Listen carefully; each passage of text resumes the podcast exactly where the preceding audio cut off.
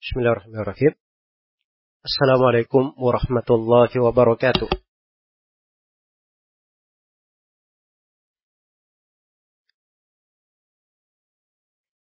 Innal hamdalillah nahmaduhu wa nasta'inuhu wa nastaghfiruh wa na'udzu billahi min shururi anfusina wa sayyiati a'malina may yahdihillahu fala mudilla lahu wa may yudlil fala hadiya lahu. Asyhadu an la ilaha illallah wahdahu la syarika lah wa asyhadu anna Muhammadan abduhu wa rasuluh. Ya ayyuhalladzina amanu taqullaha haqqa tuqatih wa la tamutunna illa wa antum muslimun.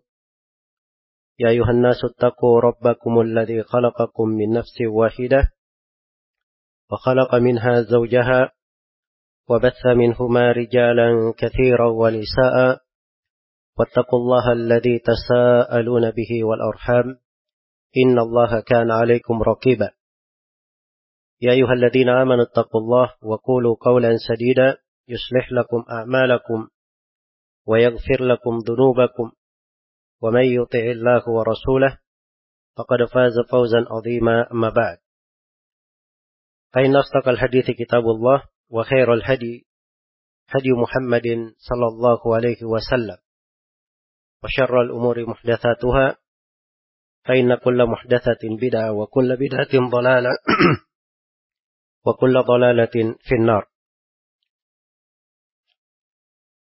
kaum muslimin dan muslimat, ma'asyiral ikhwa wal akhwat rahimani wa rahimakumullah. Alhamdulillah, termasuk karunia yang besar dari Allah subhanahu wa ta'ala, seorang hamba diberi taufik oleh Allah untuk mengenal hakikat dari agamanya.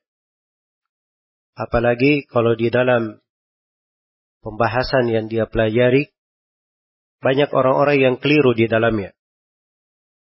Banyak orang-orang yang tidak diberi taufik oleh Allah subhanahu wa ta'ala kepada jalan yang lurus di dalam memahaminya. Maka termasuk suatu nikmat yang sangat besar apabila seorang hamba diberi hidayah oleh Allah menuju kepada jalan agama yang lurus, yang di dalamnya merupakan jalannya menuju kepada sorga. Di dalamnya terdapat pintu-pintu pengampunan. Allah subhanahu wa ta'ala berfirman, wallahu yuridu ayyatuba alaikum wa yuridu alladhina yattabi'una ash-shahawat an tamilu mailan azima. Allah menghendaki untuk memberi taubat kepada kalian. Allah menghendaki untuk memberi taubat kepada kalian. Tetapi orang-orang yang mengikuti syahwat, mereka menghendaki kalian itu menyimpang dengan penyimpangan yang sangat besar. Jadi itu ada dua golongan manusia. Sebagian orang ada yang mengikuti jalan. Dia terima dari kebaikan yang dibukakan untuknya. Dia mengikuti jalan-jalan yang dengannya dia bisa mendapat taubat dari Allah, menuju kepada sorga. Wallahu yad'u ilal jannah. Allah mengajak kepada sorga. Wallahu yad'u ila daris salam. Allah mengajak kepada rumah keselamatan, yaitu kepada sorga. Tetapi ada sebagian manusia, dia ikut kepada setiap orang yang berteriak, setiap orang yang menyuruh kepada kebatilan, kesesatan, padahal yang di dalamnya mereka memperturutkan syahwatnya. Wa yuridul ladzina yattabi'una syahwat an tamilu mailan 'azima. Padahal kadang sebuah masalah itu sudah dimaklumi di dalam agama secara syar'i maupun qadari. Dimaklumi ketentuan agama sudah pasti di situ, Dan dimaklumi, dari takdir Allah sudah paten tidak berubah. Dari ketentuan dan takdir Allah ditetapkan perbedaan antara laki-laki dan perempuan dalam sejumlah hukum pembahasan agama. Karena itu kita dilarang untuk melampaui dari takdir dan ketentuan. Suatu ayat yang sangat agung, wejangan di dalam hal ini dan panduan, Allah Subhanahu wa taala berfirman di surah An-Nisa, "Wala tatamannaw ma faddalallahu bihi ba'dakum 'ala ba'd. Lirrijali nasibun mimma iktasabu wa lin-nisa'i nasibun mimma iktasabun. Was'alullaha min fadlihi. Innallaha kana bikulli syai'in 'alima." Jangan kalian menghayalkan, mengharapkan apa yang Allah lebihkan sebagian kalian di atas sebagian yang lainnya.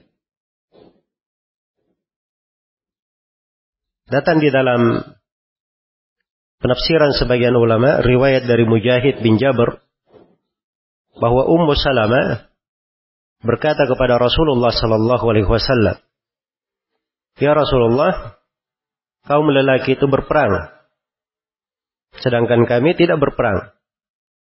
Laki-laki ada syariat berjihad, kami tidak ada syariat berjihad." Di dalam pembagian warisan juga, pembagian laki-laki dua kali lipat pembagian perempuan. Maka turunlah ayat ini terkait dengan hal tersebut. Dan ini penyebutan sebab turunnya itu sejalan dengan konteks ayat-ayat sebelumnya. Karena memang sebelum ayat yang saya bacakan tadi, itu ayat tentang pembagian warisan. Jadi sesuatu sudah ditetapkan, digariskan oleh Allah, tidak berubah. Syariat untuk laki-laki yang berperang itu cuma laki-laki, perempuan tidak. Sebagaimana di dalam warisan, bagian laki-laki dua kali lipat bagian perempuan. Maka jangan kalian berangan-angan pada sesuatu yang memang Allah sudah tetapkan, sebagian dari kalian itu lebih utama di atas sebagian yang lainnya. Tapi yang dilakukan adalah apa? Setiap orang berusaha. Pintu ketaatan dan amalan baik, laki-laki dan perempuan sama di situ, di dalam menuju surga. Iya. Karena itu dikatakan lirrijali nasibum mimma iktasabu. Untuk laki-laki, dia dapat bagian dari apa yang dia upayakan. Dan sebaliknya perempuan, walin nisa'i nasibum mimma iktasabun. Dan untuk para perempuan, mereka juga dapat bagian dari apa yang mereka upayakan. Karena itu di dalam hukum-hukum, asalnya kalau Nabi berbuat sesuatu, maka itu asalnya berlaku untuk laki-laki dan perempuan. Kecuali kalau ada dalil yang mengkhususkan, ada hal yang membedakan. Jadi mereka sama di dalam hal berupaya, berusaha di dalam meraih surga. Karena itu dikatakan was'alullaha min fadlih. Mintalah kepada Allah dari keutamaannya. Situ soal, meminta. Meminta itu kadang dengan lisan al-maqal, dia meminta dengan ucapannya, dia mohon kepada Allah. Dan kadang dengan lisanul hal, dia meminta dalam bentuk perbuatannya. Dia beribadah kepada Allah, taat kepadanya, melakukan sholat malam, melakukan dikir-dikir, selalu bermunajat kepada Allah. Itu semuanya dari lisan keadaan, bentuk meminta. Maka dia minta kepada Allah dari keutamaannya. Dan Allah Subhanahu wa ta'ala maha mengetahui atas segala sesuatu. Baik, karena itulah pada dasarnya ada ketentuan-ketentuan, ada hal-hal yang Allah Subhanahu wa ta'ala telah tetapkan pada para perempuan khusus untuk mereka. Hukum-hukum terkait dengan para perempuan. Dan pada setiap ketentuan Allah Subhanahu wa ta'ala, pada apa yang disyariatkannya, itu memiliki hikmah yang tertinggi dan keagungan yang paling besarnya.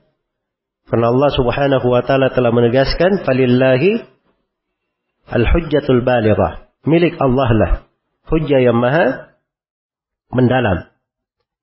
Maka apa yang Allah subhanahu wa ta'ala telah tetapkan itu berlaku untuk para perempuan, maka itulah yang terbaik untuk mereka. Karena itulah harus diketahui bahwa pembahasan tentang hijab itu adalah suatu pembahasan syar'i, sudah jelas, sudah terang ketentuannya. Bukan pintu pembahasan berijtihad di dalamnya. Atau dikatakan ini adalah pintu ibadah. Iya, ini adalah pintu kebiasaan. Ini cuma budaya. Ini pembahasan tentang hijab adalah perkara agama, terang ayat-ayatnya. Jelas hadits-haditsnya. Dan sudah paten di dalam syariat. Bahkan dari sudut maksud pensyariatan di dalamnya juga itu tampak sekali hikmah-hikmah dan kebaikannya. Cuma di sini di masa sekarang ini ada orang-orang yang hidup di dalam kekeliruan, tidak berjalan di atas tuntunan dan syariat, karena mungkin banyak dari para perempuan yang tidak mengikuti ketentuan dari agama dalam hijab yang syar'i. Akhirnya sebagian orang ia menganggap bahwa hijab ini hanyalah sebuah kebudayaan, hanya sebuah adat istiadat, bukan dari agama. Iya. Dan yang paling menyedihkannya, munculnya kaum munafikin yang mentawil dari ayat-ayat, memalingkan dari keterangan-keterangan agama. Mereka katakan bahwa hijab ini itu bukan suatu hal yang diwajibkan di dalam agama. Nah, ini semuanya adalah perkara yang penting untuk didudukkan. Di kondisi seperti ini, di mana para perempuan itu perlu mengenal hal-hal yang agung di dalam agamanya, perkara-perkara yang sebenarnya dia harus pahami bahwa hijab itu adalah suatu hal yang indah, suatu bagian dari syariat, suatu tuntunan yang sudah jelas, sudah paten di dalam agama, ada kriteria dan tuntunannya di dalam hal tersebut. Maka di dalam pembahasan ini, saya akan memulai menerangkan tentang beberapa hikmah syariat di belakang adanya syariat hijab ini. Iya. Di antara hikmah yang agung di dari, dari syariat Islam ini, di belakang syariat hijab yang menunjukkan bagaimana keindahan agama di dalam menjaga para perempuan, di dalam menjaga para perempuan. Dan nanti akan datang insyaallah ta'ala di pembahasan bahwa syariat hijab ini itu sebenarnya bukan cuma syariat yang dibawa oleh Nabi Muhammad. Baru datang menghapus syariat, menghapus kebiasaan kaum musyrikin. Tidak. Bahkan syariat hijab ini itu sudah ada di syariat para nabi sebelumnya. Dan kita akan singgung sebagian hal yang terkait dengan hal tersebut. Tapi di sini sebagai pendahuluan, ingin saya terangkan bahwa di dalam syariat hijab itu, pada lembaran-lembarannya, terdapat hikmah-hikmah yang agung dan manfaat-manfaat yang besar untuk kaum muslimin. Yang pertama adalah mensucikan hati. Mensucikan hati dari ajakan-ajakan syaitan. Dan menjaga hati dari bisikan-bisikan jiwa yang bisa menyesatkan. Iya. Karena jiwa ini, jiwa ini, walaupun dia misalnya selalu digembleng dengan ketakwaan, selalu dididik untuk bermujahada, dididik untuk bermujahada, tetapi kalau pintu-pintu kejelekan selalu dibuka kepada hati, maka hati ini akan selalu mendapat serangan. Selalu mendapat serangan. Maka disinilah pentingnya hijab itu. Bagaimana hijab itu mensucikan hati. Karena itu di konteks ayat tentang hijab, di awal ayat yang turun tentang syariat hijab, itu diterangkan hikmahnya. Dalikum atharu liqulubikum wa qulubihinna. Hijab itu, itu lebih suci untuk hati-hati kalian, wahai para sahabat, dan hati-hati mereka, para istri Nabi Sallallahu Alaihi Wasallam. Karena di syariat hijab sudah ditegaskan, wa idza sa'altumuhunna mata'an fas'aluhunna min wara'i hijab. Kalau kalian, wahai para sahabat, minta sesuatu dari para istri Nabi, maka mintalah dari belakang tirai, dari belakang hijab. Jadi hijab ini adalah untuk mensucikan hati kalian dan hati mereka. Iya. Jadi ini kalau bahasa diarahkan kepada ibu-ibu kaum mukminin, istri-istri Nabi Sallallahu Alaihi Wasallam, yang notabene mereka ini adalah perempuan yang paling baik, perempuan yang paling baik. Nah, apabila pembicaraan ini ditujukan pula kepada para sahabat, orang yang paling baik hatinya di atas muka bumi waktu itu, setelah Nabi Muhammad Sallallahu Alaihi Wasallam. Syariat hijab ini diterangkan untuk mensucikan hati-hati kalian dan hati-hati mereka, para istri Nabi Sallallahu Alaihi Wasallam. Maka harusnya kita yang datang setelah mereka lebih berpegang lagi dengan syariat ini, guna menjaga kesucian hati tersebut. Iya. Karena itu banyak dari kerusakan-kerusakan dan kejelekan-kejelekan asalnya karena tidak ada hijab. Ya, karena itu dikatakan awalnya itu dari memandang. Setelah itu tersenyum. Setelah itu memberi salam. Ya, sudah salam.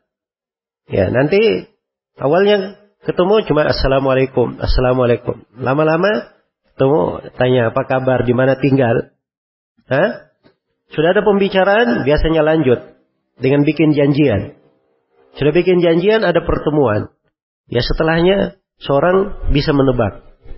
Nah, itu semuanya langkah-langkah ditutup di dalam syariat untuk menjaga kesucian. Iya, tahara. Nah, ini dari hal yang agung di dalam agama yang dipelihara. Kemudian yang kedua, dari hikmah hijab ini adalah menjaga perempuan dari gangguan orang-orang fasik. Menjaga perempuan dari gangguan orang-orang fasik. Karena itu sejumlah ahli tafsir itu menjelaskan bahwa ada sekelompok orang dari orang-orang fasik di penduduk Medina waktu itu, mereka keluar di malam hari saat gelap malam. Kemudian mereka menghadang perempuan-perempuan. Kalau mereka melihat perempuan ini keluar dalam keadaan berjilbab, maka mereka pun menahan diri, tidak mengganggunya. Nah, itu mereka sebutkan terkait dengan ayat yang kita akan kaji nanti. Ya ayuhan nabiyyu kulli azwajika wa banatika wa nisa'il mu'minin yudinina alaihinna min jalabi bihinna dalika adna ayyurafna fala yu'dain. Wahai Nabi, katakanlah kepada istri-istrimu, kepada anak-anak perempuanmu, dan kepada seluruh perempuan kaum mukminin, supaya mereka mengulurkan jilbab-jilbab mereka. Hal yang demikian supaya mereka lebih mudah untuk dikenal, dan agar mereka tidak diganggu. Ya, agar mereka tidak diganggu. Wa kana Allahu ghafurur rahim. Dan adalah Allah Maha Pengampun lagi Maha Penyayang. Jadi memang syariat dari hijab ini adalah untuk mengangkat gangguan, agar supaya seorang mukminah dengan hijabnya tersebut itu terjaga dan dipelihara oleh Allah Subhanahu wa taala. Kemudian yang ketiga, hijab ini itu adalah adalah ciri kesalihan zahir. Ciri kesalihan zahir. Dan biasanya seseorang itu, kalau zahirnya baik, kalau dia adalah seorang mukmin, seorang mukmin itu apa yang tampak di zahirnya Itu biasanya yang dia tampakkan berasal dari sesuatu yang dia biasakan di dalam batinnya. Pembawaan pada batinnya. Ya, ketika pada batinnya itu ada kebaikan, ada hal yang baik, maka tampak di penampilan zahirnya. Tampak penampilan zahirnya. Iya. Karena itu ada orang-orang yang fitrahnya lurus, orang-orang yang punya keelokan di dalam batin, dengan sendirinya di penampilannya dia berhijab. Walaupun kadang dia tidak terlalu memahami tentang syariat hijab. Iya. Karena memang hijab itu adalah hal yang memperbaiki dari zahir seseorang, mencocoki dari batinnya, mencocoki dari batinnya. Baik. Kemudian yang ketiga atau yang keempat, yang keempat hijab ini adalah suatu hal yang menunjukkan rasa malu dan menunjukkan adab yang tinggi pada seorang perempuan. Iya. Karena Nabi Shallallahu Alaihi Wasallam telah menjelaskan al-haya'u khairun kulluhu, al-haya' khairun kulluhu. Rasa malu itu semuanya adalah kebaikan. Di sebagian lafaz al-haya' la ya'ti illa bi khair. Rasa malu tidaklah datang kecuali dengan kebaikan. Iya. Tidaklah datang kecuali dengan kebaikan. Demikian dalam hadits riwayat Bukhari dan Muslim. Di hadits yang lain dimaklumi tentang cabang-cabang keimanan. Nabi Shallallahu Alaihi Wasallam bersabda, wal haya'u syu'batun minal iman. Dan rasa malu itu adalah bagian daripada keimanan. Bagian daripada keimanan. Iya. Karena itu tampak pada para perempuan sahabiat terkait dengan hijab mereka, bagaimana kondisi mereka. Sampai bertanya kepada Nabi Shallallahu Alaihi Wasallam pun itu terlihat bagaimana rasa malu mereka. Dan itu semuanya bagian dari hal yang menunjukkan keagamaan. Karena itu dijadikan hijab ini sebagai hal yang menunjukkan rasa malu, ya, tanda dari akhlak yang baik pada seorang perempuan. Tanda dari akhlak yang baik pada seorang perempuan. Kemudian yang kelima, dari hikmah syariat di dalam hijab ini, dibuat hijab itu hal yang mencocoki tabiat perempuan dan fitrahnya. Mencocoki tabiat dan fitrah perempuan.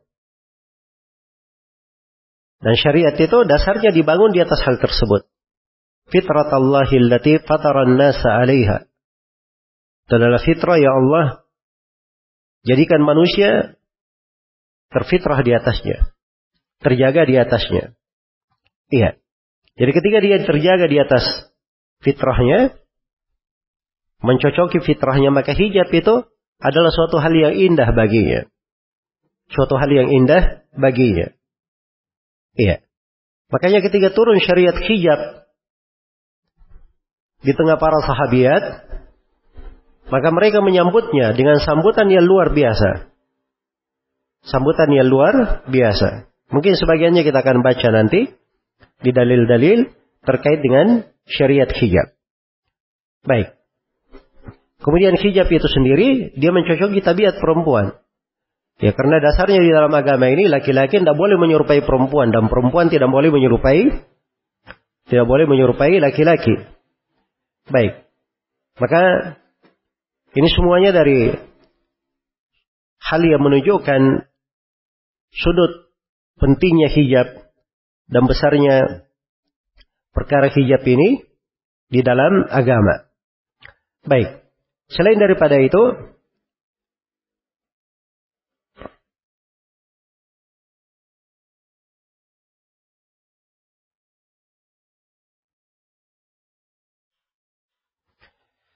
Selain daripada itu, dari keutamaan seorang yang berhijab, hijab ini di dalamnya terdapat pembahasan ketaatan kepada Allah dan ketaatan kepada Rasulnya.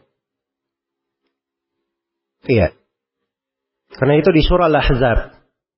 Surah Al-Ahzab ini kita akan terangkan nanti ada tiga tempat dalil tentang syariat hijab. Dan dia adalah surah yang pertama di dalamnya ada ayat yang menjelaskan tentang apa? tentang hijab. Dan di surah Al-Ahzab ini ada firman Allah Subhanahu wa taala, "Wa ma kana lil mu'minin wa la mu'minatin idza qada Allahu wa rasuluhu amran ay yakuna lahumul khiyaratu min amrihim. Wa may yuti' Allaha wa rasulahu wa may ya'si Allaha wa rasulahu faqad dhalla dhalalan mubina." Tidaklah pantas bagi laki-laki dan perempuan mukmin kalau Allah dan Rasulnya sudah menetapkan sebuah keputusan, tidak pantas dia punya pilihan lain.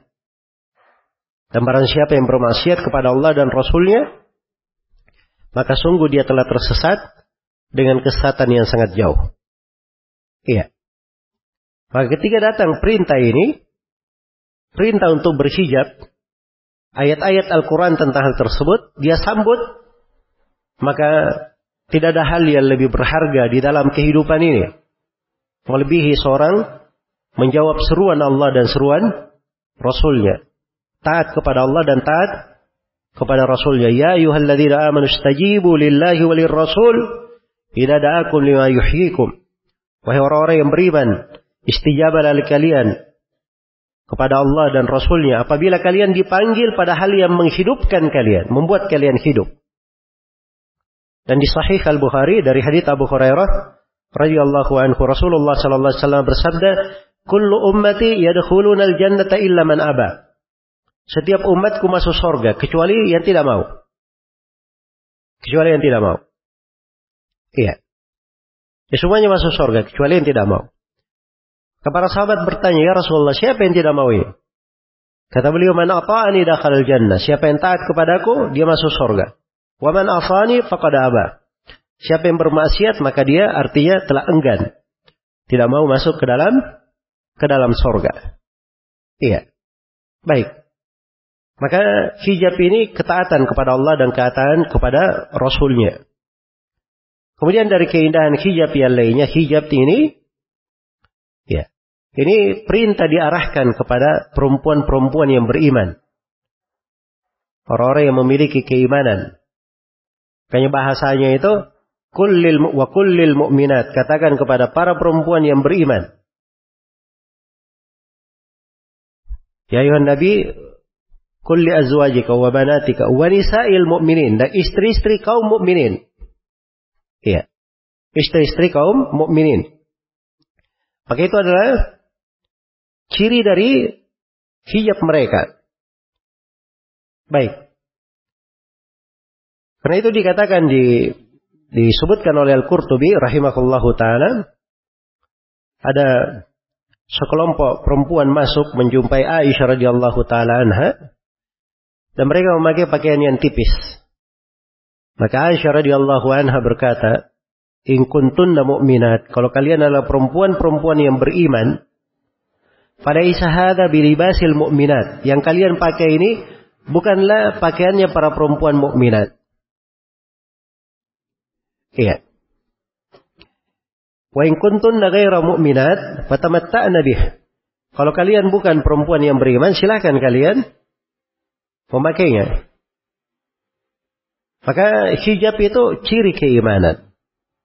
Dan itu berjalan di tengah para perempuan di kalangan sahabat.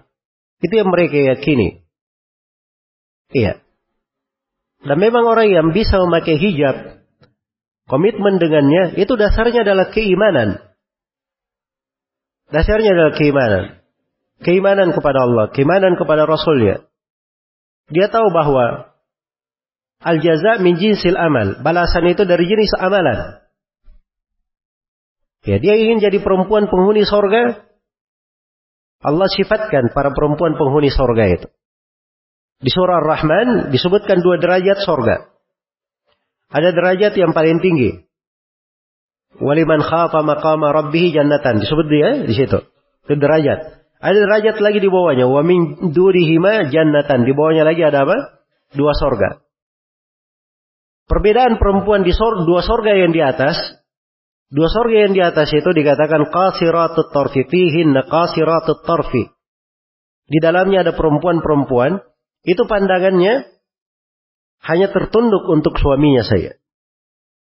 Dia tidak bisa memandang hal yang lain kecuali kepada suaminya saya.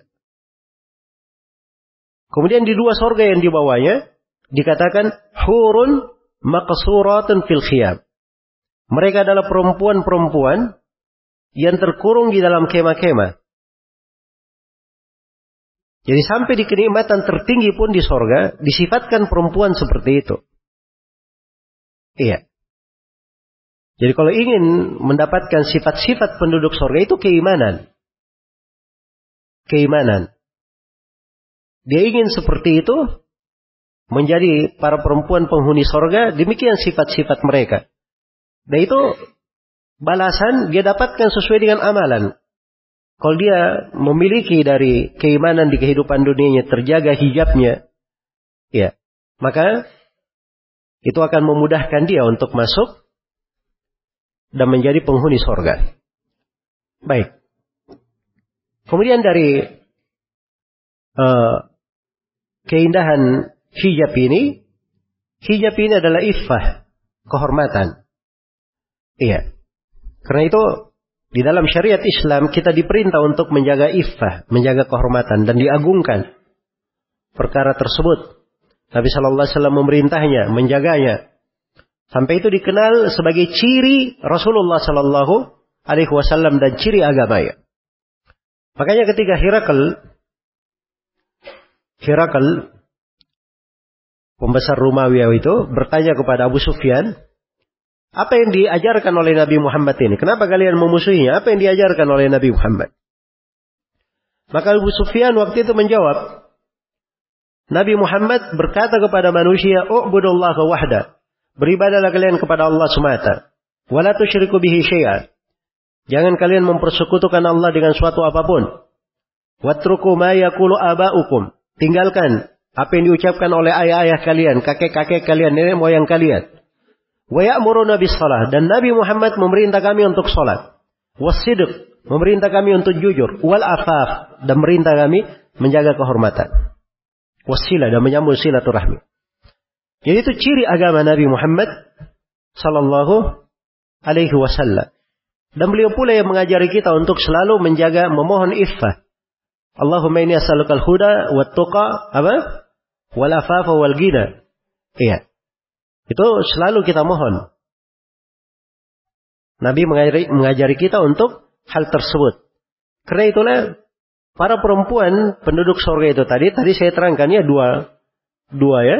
Ada yang paling tingginya itu terjaga iffahnya. Dia hanya menjaga melihat ke suaminya. Ini paling tinggi. Yang satunya lagi dia terkurung di kemah. Dia nggak kemana-mana. Kenapa yang pertama lebih hebat? Karena dia tidak terkurung, pandangannya hanya untuk suami. Jelas ya? Kalau yang yang kedua itu terkurung di kemah. Ya, memang mau buat apa lagi? Memang cuma di situ tempatnya. Tapi kalau yang pertama tadi, dia dimanapun dia tetap hanya murni untuk suaminya saja. Itu bentuk dari iffah. Dan hijab seperti itu. Hijab seperti itu. Iya. Maka di sebagian riwayat hadits itu disebutkan bahwa penduduk, seorang perempuan dari penduduk sorga, apabila dia singkap dari hijabnya, kemudian dia wajahnya kelihatan di penduduk dunia, maka akan menerangi seluruh dari dunia. Sebagian ulama berkata itu dia punya hijab. Nah itu bentuk dari perempuan penghuni sorga seperti itu.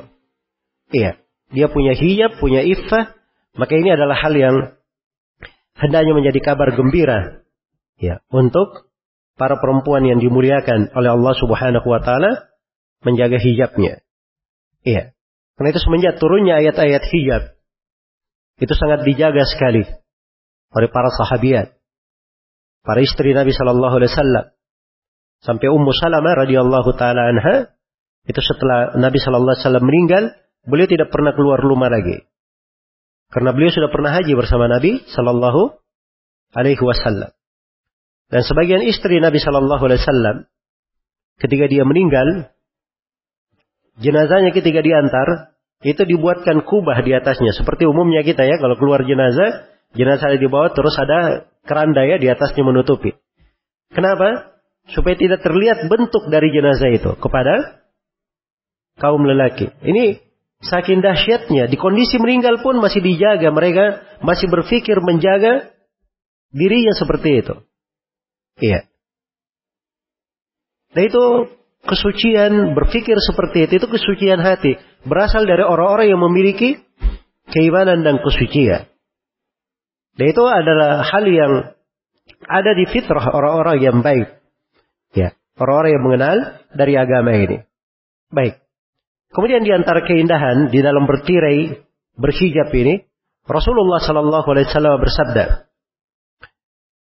Di dalam hadis Shaddad bin Aus riwayat Abu Daud dan selainnya, Rasulullah bersabda, "Inna Allah Ta'ala hayyun sittir." Sungguhnya Allah Subhanahu wa taala Maha Pemalu lagi Maha Sittir, Maha menutupi. Iya. Yuhibbul haya'a was-sitr. Allah cinta rasa malu dan cinta orang yang menutupi. Apakah dia menutupi kejelekan atau dia menutupi dirinya dengan hijab yang syar'i, itu semuanya masuk tercakup di dalamnya. Ya, kalau seorang beriman kepada Allah, ini dua nama dari Asmaul Husna, Al-Hayy dan As-Sittir. Dan Allah Subhanahu wa taala senang kandungan nama-namanya itu berjalan di tengah makhluk. Iya. Maka perempuan yang pemalu, yang selalu menutup dirinya dari kejelekan, menjaga dirinya di atas hijab yang syar'i, maka itu adalah suatu keindahan yang sangat besar. Suatu keindahan yang sangat besar. Baik. Ini sebagian hal yang mungkin ingin saya terangkan ya terkait dengan keutamaan, kebaikan, beberapa hikmah-hikmah syariat di dalam hijab ini. Iya. Dan pembahasan yang paling penting di sini yang ingin saya jelaskan adalah terkait dengan dalil-dalil kewajiban hijab. Dalil-dalil kewajiban hijab. Baik, sebelum saya berpindah menjelaskan dalil-dalil kewajiban hijab, saya ingin definisikan dulu. Hijab itu apa? Cakupannya kayak bagaimana? Iya. Jadi hijab itu, itu artinya secara bahasa as-sitr, adalah hal yang menutup, hal yang menirai. Itu arti secara bahasa. Iya. Jadi sesuatu yang dipakai bertirai atau dipakai memisahkan antara dua hal, dipakai memisahkan antara dua hal, maka itu disebut sebagai hijab. Itu disebut sebagai hijab. Baik. Dan datang penggunaan-penggunaan di dalam ayat-ayat Al-Quran, kata-kata hijab ini secara bahasa. Ya, seperti kalau matahari terbenam dikatakan watawahat tatawarat bil hijab. Sampai dia apa namanya? terbenam dengan berhijab. Ya. Sampai dia terbenam dengan apa? Dengan berhijab. Hatta tawarat bil hijab. Ufuk itu disebut hijab karena dia terbenam di ufuk. Nah, itu yang memisahkan, makanya disebut sebagai sebagai hijab. Waj'alna bainaka wa baina wa min bainina wa bainika hijab. Antara kami dan engkau itu ada hijab, Allah jadikan hijab. Ada hal yang memisahkan. Dan tentang penduduk neraka, orang-orang kafir pada hari kiamat, itu dikatakan kalla innahum ar-rabbihim yawma idzil mahjubun. Sekali-sekali tidak, sungguhnya mereka pada hari kiamat dari Rabb mereka terhijab. Terhijab, terpisah, tertirai, tidak bisa melihat Allah Subhanahu wa ta'ala. Itu orang-orang kafir. Baik. Jadi itu definisi hijab secara secara bahasa. Iya.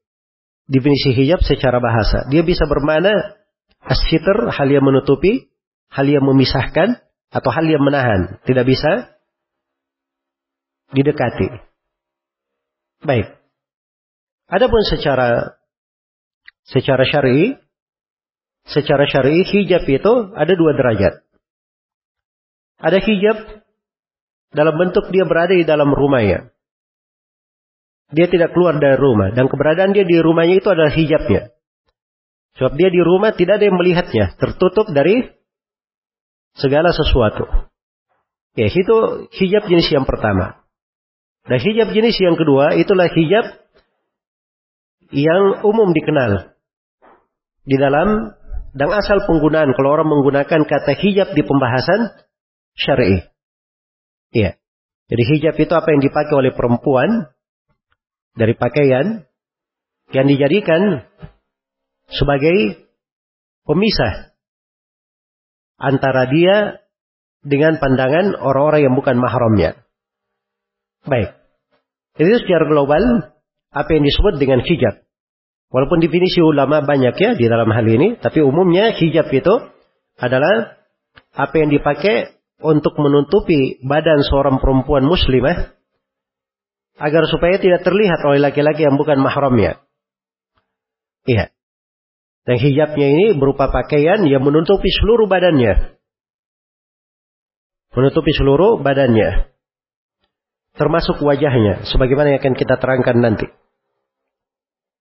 Yang memisahkan antara dirinya dan orang-orang yang apa namanya bukan mahramnya, sehingga mereka tidak bisa melihat sesuatu, sesuatu apapun dari badannya. Baik, itu yang disebut dengan hijab. Dan ini ada bahasanya pada ayat hijab yang turun, dan kita akan dengarkan lagi kalimat-kalimat yang semisal dengan itu. Ada istilah-istilah lain seperti istilah jilbab, istilah cadar, yang semisal dengannya insyaallah ta'ala kita akan terangkan bersama dengan pembahasan. Baik, saya akan masuk kepada hal yang paling penting sebenarnya tentang dalil-dalil syariat hijab. Iya, ketika mendengarkan dalil-dalilnya maka seorang akan paham nanti ini pembahasan hijab pembahasan sepele atau pembahasan besar, dia pembahasan dari bagian kewajiban syariat, atau dia hanya sekedar perkara yang mubah, apalagi kalau dibahasa sebagian orang cuman budaya saya, kebiasaan saya. Nanti akan tampak sendiri dengan kita mendengarkan dalil-dalil berupa ayat Al-Quran dan hadits-hadits Rasulullah Sallallahu Alaihi Wasallam. Iya. Perlu saya terangkan ya bahwa pokok pembahasan hijab dalam Al-Quran itu ada lima ayat. Ada lima ayat. Hah? Baik. Ada lima ayat. Ada dua ayat. Kalau urutannya, urutannya ada dua surah. Lima ayat ini berada dalam dua surah. Ada surah An-Nur dan ada surah Al-Ahzab. Surah Nur, surah nomor keberapa? kedua puluh empat. Surah Al-Ahzab, surah nomor ke keberapa surah Al-Ahzab? tiga puluh tiga. Jelas ya? Jadi dahulu mana? Nur atau Al-Ahzab? Kalau diurutan An-Nur dulu, kemudian Al-Ahzab. Cuman, kalau dari sudut turunnya syariat hijab, itu surah Al-Ahzab dulu. Baru surah apa? Surah Nur. Ini fikih besar ya di pembahasan hijab, harus dipahami. Ini namanya kajian kontekstual. Kalau ingin mendalam memahami begitu caranya. Ya. Karena perang Ahzab itu ini tahun lima Hijriah. Di tahun lima Hijriah.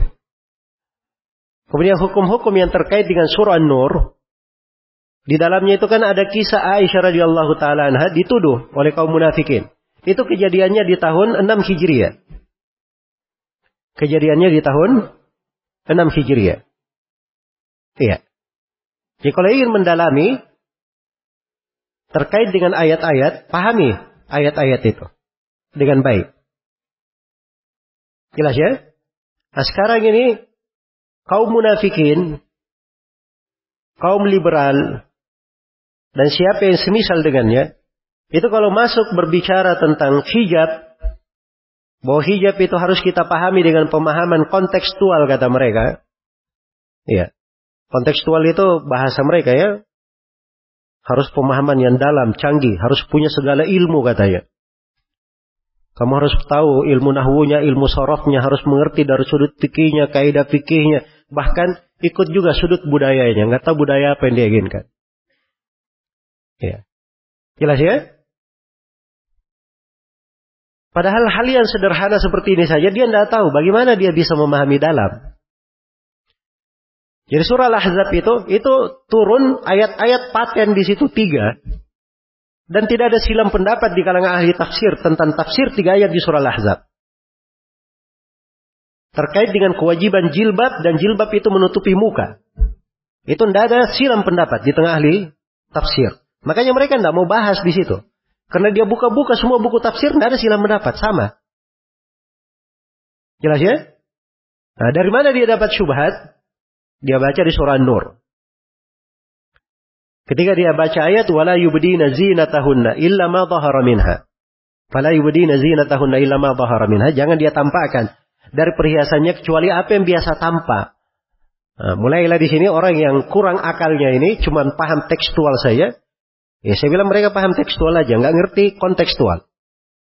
Sebab dia baca buku-buku tafsir. Oh, ini para ulama ada dua penafsiran. Ada yang menafsirkan pakaian seluruhnya. Penafsiran Ibnu Mas'ud, pakaian luar. Ada yang menafsirkan enggak, itu muka dan telapak tangan. Ya. Orang-orang jahil ini dia sangka dua pendapat di kalangan ulama. Dia enggak paham bahwa itu bukan silang pendapat yang bertentangan. Itu namanya kalau di dalam pembahasan tafsir khilaf tanawwu. Memang berbeda lafadznya, tapi makna yang mereka inginkan itu tidak bertentangan. Iya. Kenapa? Karena surah An-Nur, dua ayat di dalam itu, itu terdapat di dalamnya keringanan terkait dengan hijab. Keringanan terkait dengan hijab. Jelas ya? Jadi kalau seorang mukminah dengan hijabnya yang sudah paten ini hukumnya, dihadapkan pada kondisi tertentu, misalnya di kondisi dia mau dilamar oleh orang, apa yang boleh dilihat? Ya, muka dan telapak tangan. Misalnya di kondisi dia mau keluar dari rumahnya. Ya, pakaian luarnya memang nggak bisa disembunyikan, mau dikemanakan. Masa dia keluar dia bawa peti misalnya membungkusnya. Itu nggak bisa. Jelas ya? Jadi konteksnya ayat itu bukan datang di dalam merinci apa? Merinci hijab. Sebab hukum hijab itu sudah tetap. Sudah paten di surah Al-Ahzab. Ini datang di konteks surah Nur. Menerangkan tentang apa? Keringanan. Menerangkan tentang rukhsah namanya. Jelas ya? Karena itu ada dua keringanan. Satu keringanan di, surah, di, di ayat yang saya sebutkan tadi. Dan satu lagi keringanan untuk perempuan tua.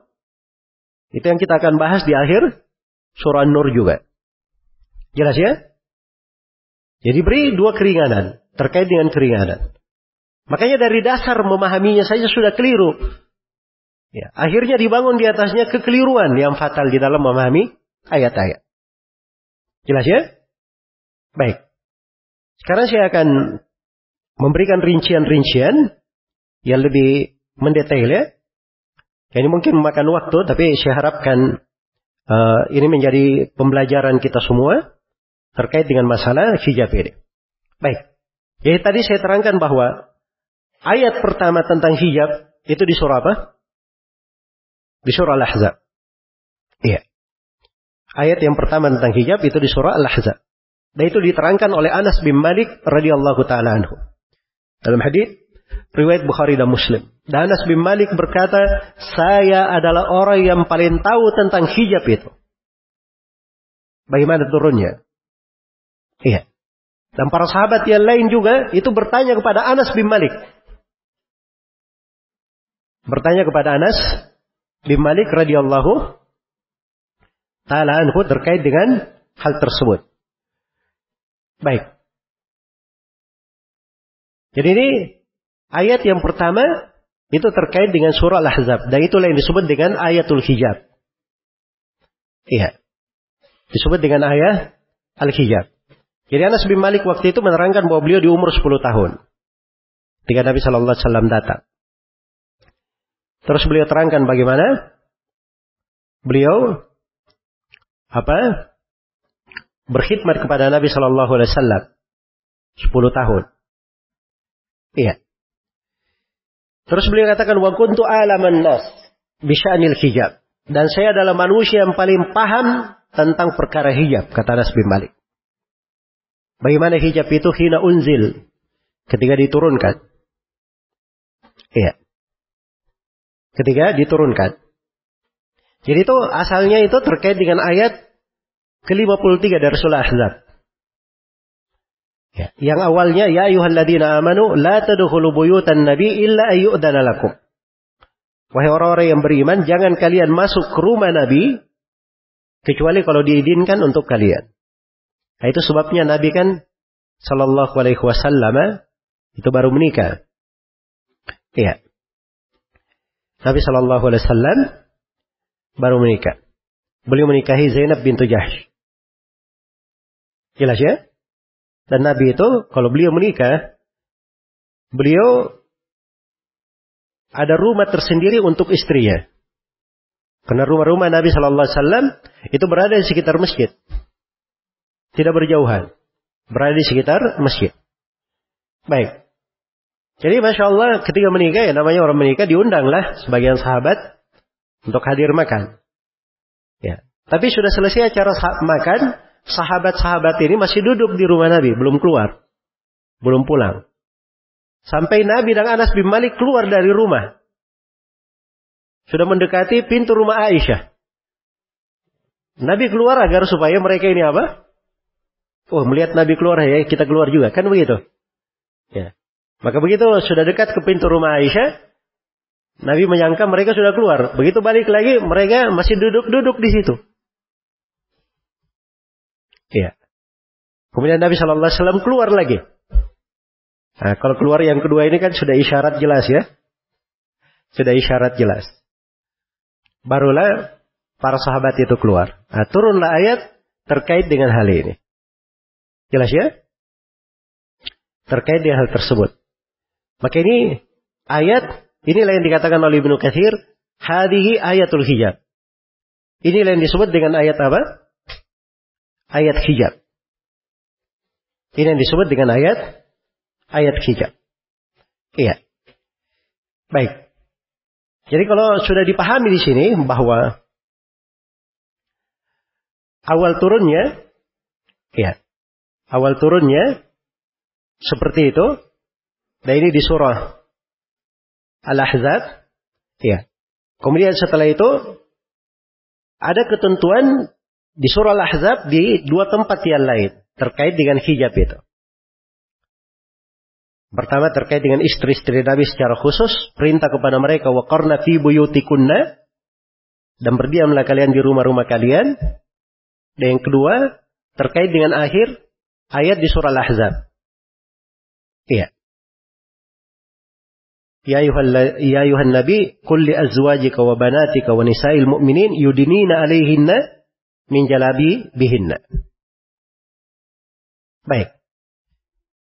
Jadi kalau sudah dipahami ini tentang ayat hijab, maka ini akan memudahkan kita, akan memudahkan kita untuk memahami pendalilan-pendalilan seputar syariat hijab.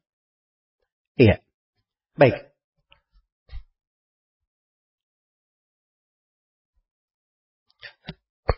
Kita detailkannya pada ayat yang ke berapa tadi? ke lima puluh tiga. Dari surah Al-Ahzab ini. Kenapa saya katakan kita detailkan? Sebab di situ juga banyak syubhat-syubhat ya.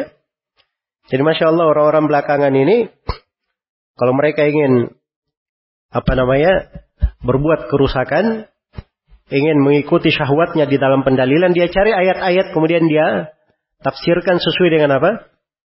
Kehendaknya sendiri. Baik, kita lihat ayatnya ya, di ayat yang ke lima puluh tiga.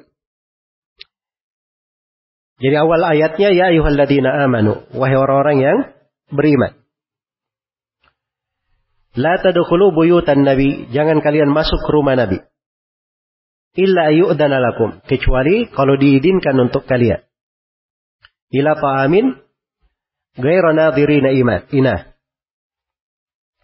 kecuali kalau diizinkan untuk kalian masuk ke rumah Nabi Shallallahu Alaihi Wasallam. Jadi ini asalnya seruannya dipanggil ya ayyuhalladzina amanu, wahai orang-orang yang beriman.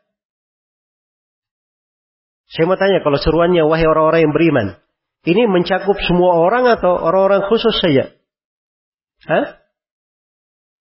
Mencakup semua orang ya? Makanya kalau ada yang pakai ayat ini, dia katakan bahwa ini ayat khusus untuk istri-istri Nabi. Dia dapat dari mana pemahaman itu? Itu tidak didukung dengan apa? Dengan konteks ayat. Tidak didukung oleh konteks ayatnya. Baik. Jadi katakan ya ayyuhalladzina amanu, wahai orang-orang yang beriman, la tadkhulu, jangan kalian masuk ke rumah Nabi sallallahu alaihi wasallam illa ayyu'dana lakum, kecuali kalau diizinkan untuk kalian. Iya. Diinginkan untuk kalian ila ta'amin, untuk jamuan makan. Gaira nadhirina inah, dengan tidak menunggu-nunggu waktu inah, waktu masaknya makanan. Ya. Ya kalau diundang di waktu yang tepat baru datang. Walakin idza du'itum fadkhulu. Ya. Tetapi jika kalian diundang maka masuklah, sudah dipanggil masuk. Ya. Fa idza ta'imtum fantashiru. Kalau sudah makan, langsung bertebaran, langsung bubar. Wala musta'nisina li hadits. Ya, dan jangan kalian asyik memperpanjang pembicaraan. Nah, ini adab ya, kalau masuk ke rumah Nabi Shallallahu Alaihi Wasallam. Dan asalnya juga ke rumah orang seperti itu, kecuali kalau diketahui dari tuan rumah, ya. Dia yang meminta misalnya untuk berlama-lama, itu nggak ada masalah. Tapi asalnya di kondisi yang seperti ini, jamuan pernikahan, mana ada tuan rumahnya suruh lama-lama orang di tamu disuruh lama-lama. Itu di luar kebiasaan. Jelas ya? Jadi beri etika di sini untuk para sahabat. Kemudian dikatakan inna dzalika kana yu'dhin nabi. Sungguhnya hal tersebut itu mengganggu Nabi sallallahu alaihi wasallam. Ayastahyi minkum. Kemudian Nabi itu malu dari kalian. Itulah tadi bagaimana ya beliau keluar dan seterusnya ya. Ya. Baik. Wallahu la yastahi minal haqq. Tapi Allah tidak malu dari kebenaran. Menjelaskan kebenaran. Nah, baru penegasan. Wa idza sa'altumuhunna mata'an fas'aluhunna min wara'i hijab. Apabila kalian meminta sesuatu keperluan kepada istri-istri Nabi, maka mintalah dari belakang hijab. Mintalah dari belakang tirai. Iya. Minta dari belakang tirai. Nah, ini dalil tegas ya tentang hijab itu. Nah, ini menunjukkan tidak boleh. Ya, melihat kepada istri-istri Nabi. Betul, istri-istri Nabi itu ibu-ibu kaum mukminin. Tapi ibu-ibu dari susu, dari sudut keagungan dan kemuliaan. Bukan ibu-ibu seperti mahram. Ibu kita misalnya kita bisa dekat, bisa salaman, bisa lihat wajahnya, tidak. Ya, istri-istri Nabi itu diagungkan. Kedudukannya dalam hal dicintai, diperhatikan, itu betul. Tapi dalam sudut kemahraman, ya, itu tidak sama dengan ibu-ibu kalian. Baik. Nah ini fikih dipahami oleh para sahabat. Mana dipahami oleh para sahabat. Kemudian dikatakan, dalikum athaharu liqulubikum wa qulubihinna. Nah, itu lebih suci bagi hati kalian dan hati mereka. Lebih suci bagi hati kalian dan hati mereka. Baik. Jadi ini disebut kesucian untuk hati kalian dan hati mereka. Dan ini illah ya. Dan ini dari keindahan syariat. Kalau diterangkan sebuah syariat, diterangkan hikmah-hikmahnya. Agar supaya seorang itu mudah memahaminya. Iya. Agar supaya seorang itu lebih termotivasi untuk mengerjakannya. Itu diantara pembahasan hikmah syariat. Baik. Jadi di di ayat yang agung ini sudah terdapat di dalamnya beberapa hukum yang menjelaskan tentang wajibnya hijab. Iya.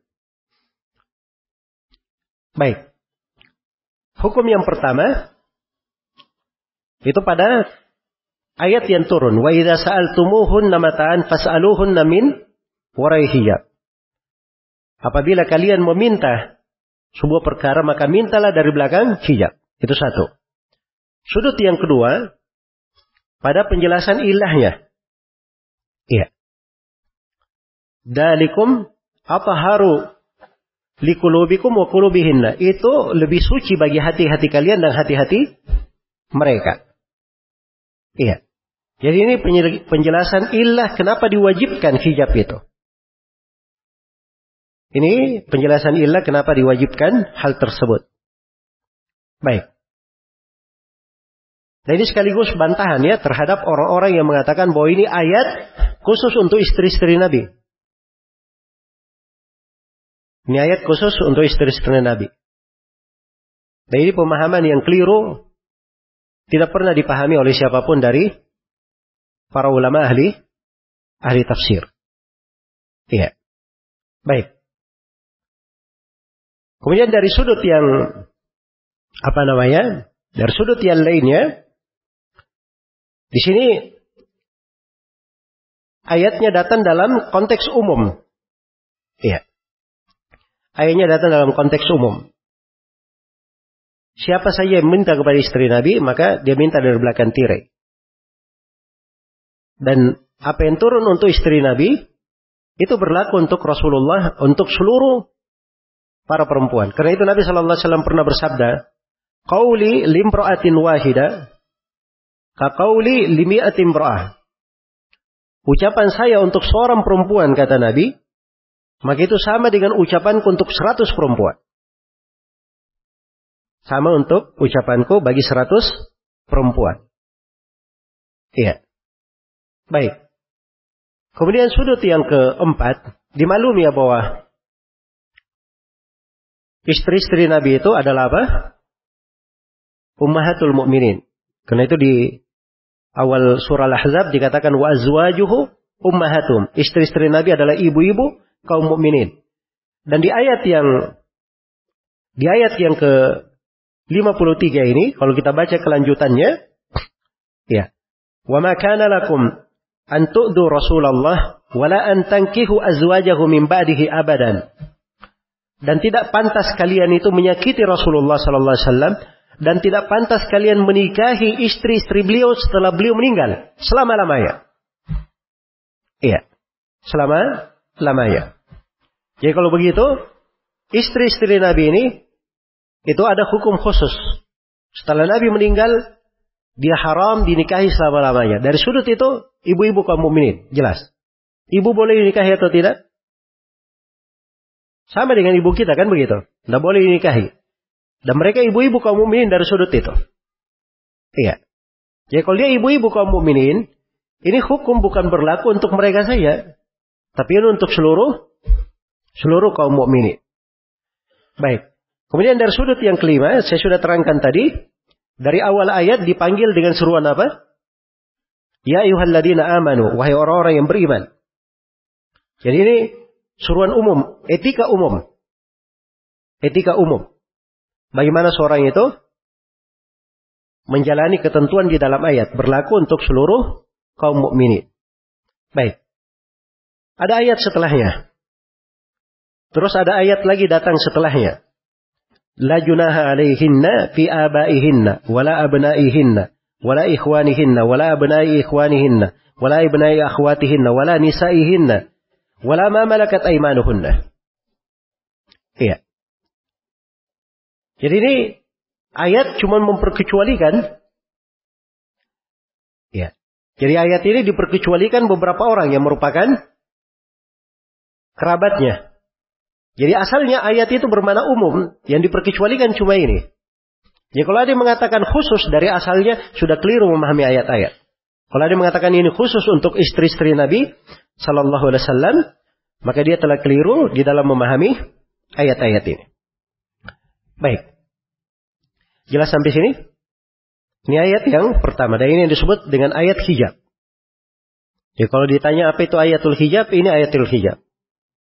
Ayat surah Al-Ahzab. Baik, kita buka di ayat sebelumnya ya. Iya. Wa qarna fi buyutikunna. Itu ayat lima puluh, ayat tiga puluh tiga. Tapi kita akan baca dari ayat ke tiga puluh dua. Ayat di tiga puluh dua dari surah Al-Ahzab dikatakan ya ayuhan nabi las uh, ya ayuhan nabi atau baik. Ayat ke tiga puluh dua, ya nisa'an nabi wa istri-istri nabi lastunna ka ahadin minan nisa. Kalian itu tidak seperti siapapun dari para perempuan. Ya. Kalian tidak seperti siapapun dari para perempuan.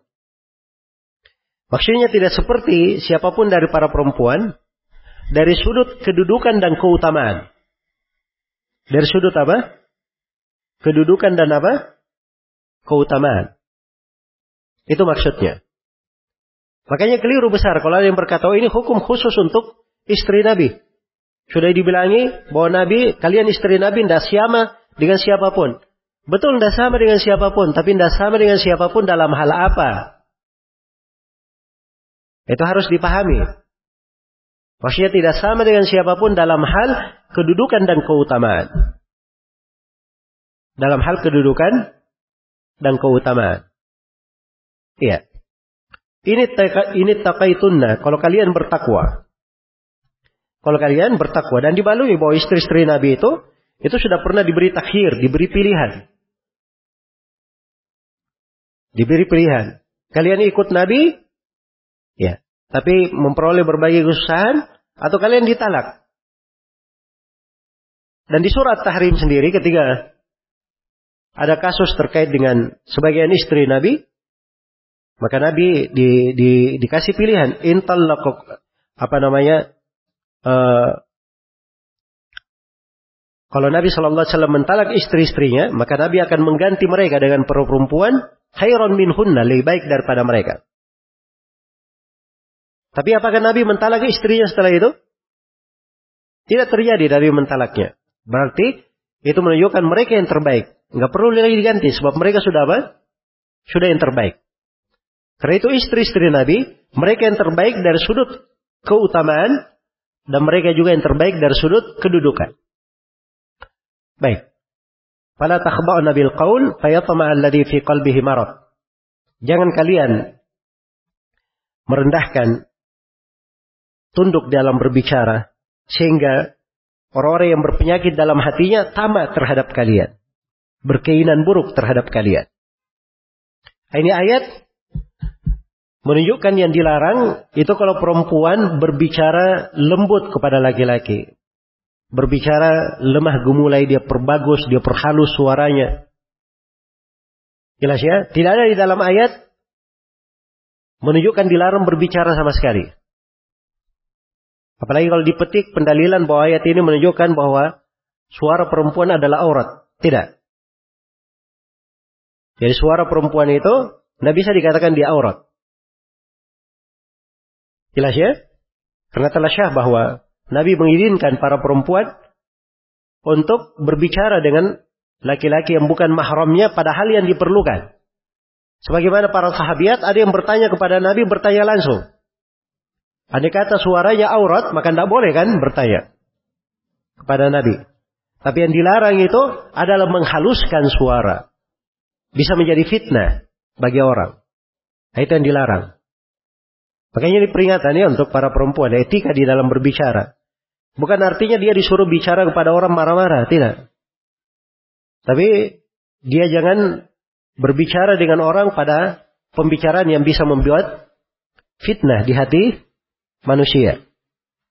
Karena itu dikatakan wa qulna qawlan ma'rufa. Dan berucaplah ucapan yang ma'ruf. Itu bahasanya. Ma'ruf itu artinya suatu hal yang wajar, biasa. Ya, perkataan yang baik. Kemudian dikatakan, waqarna fi buyutikunna. Dan berdiamlah kalian di rumah-rumah kalian. Ini waqarna ini fi buyutikunna. Ini dalam bahasa Arab disebut fi'lu amrin. Kata perintah. Disebut kata apa? Kata perintah. Asal dalam perintah itu menunjukkan kewajiban. Asal dalam perintah menunjukkan apa? Menunjukkan kewajiban. Makanya asalnya perempuan itu dia berada di rumah. Itu ketentuan asal. Dia berada di rumahnya.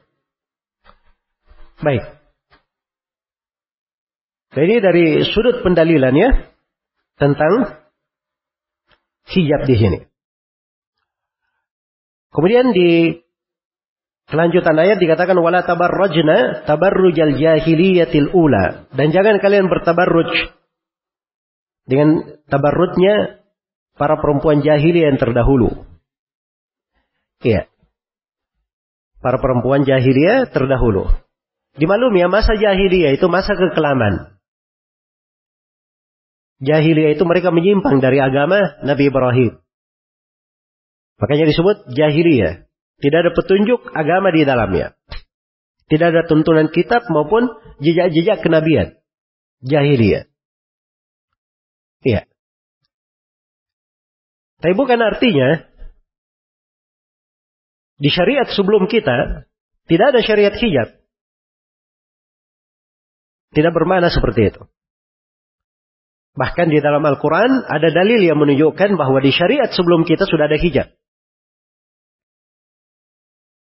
Tapi ini memang tidak begitu tampak untuk semua orang. Dan saya juga tidak memasukkannya ke dalam pembahasan. Saya cuma sebut lima tadi ya. Padahal sebenarnya bisa dihitung sampai tujuh. Ya. Ayatnya di surah Al-Qasas. Tentang kisah dua putri Nabi Yakub. Fajat Fajat ihdahuma tamshi ala istihya. Maka datanglah salah seorang dari dua putri Nabi Yakub itu, setelah Nabi Musa memberi membantu mereka, maka salah seorang dari keduanya datang itu dalam keadaan dia berjalan malu-malu, istihya. Itu datang di dalam penafsiran Umar bin Khattab radhiyallahu taala anhu, dia datang dengan malu-malu, dia tutup wajahnya dengan kainnya. Penafsiran Umar menafsirkan apa? Kejadian di dalam ayat. Itu ucapan sahabat di dalam menafsirkan ayat hujjah di dalam hal yang seperti ini. Itu dalil. Sama dengan hukum hadits yang marfu'. Iya. Jadi jangan sekali ada yang berkata bahwa syariat hijab ini, ya, itu adalah kebudayaan orang Arab saja.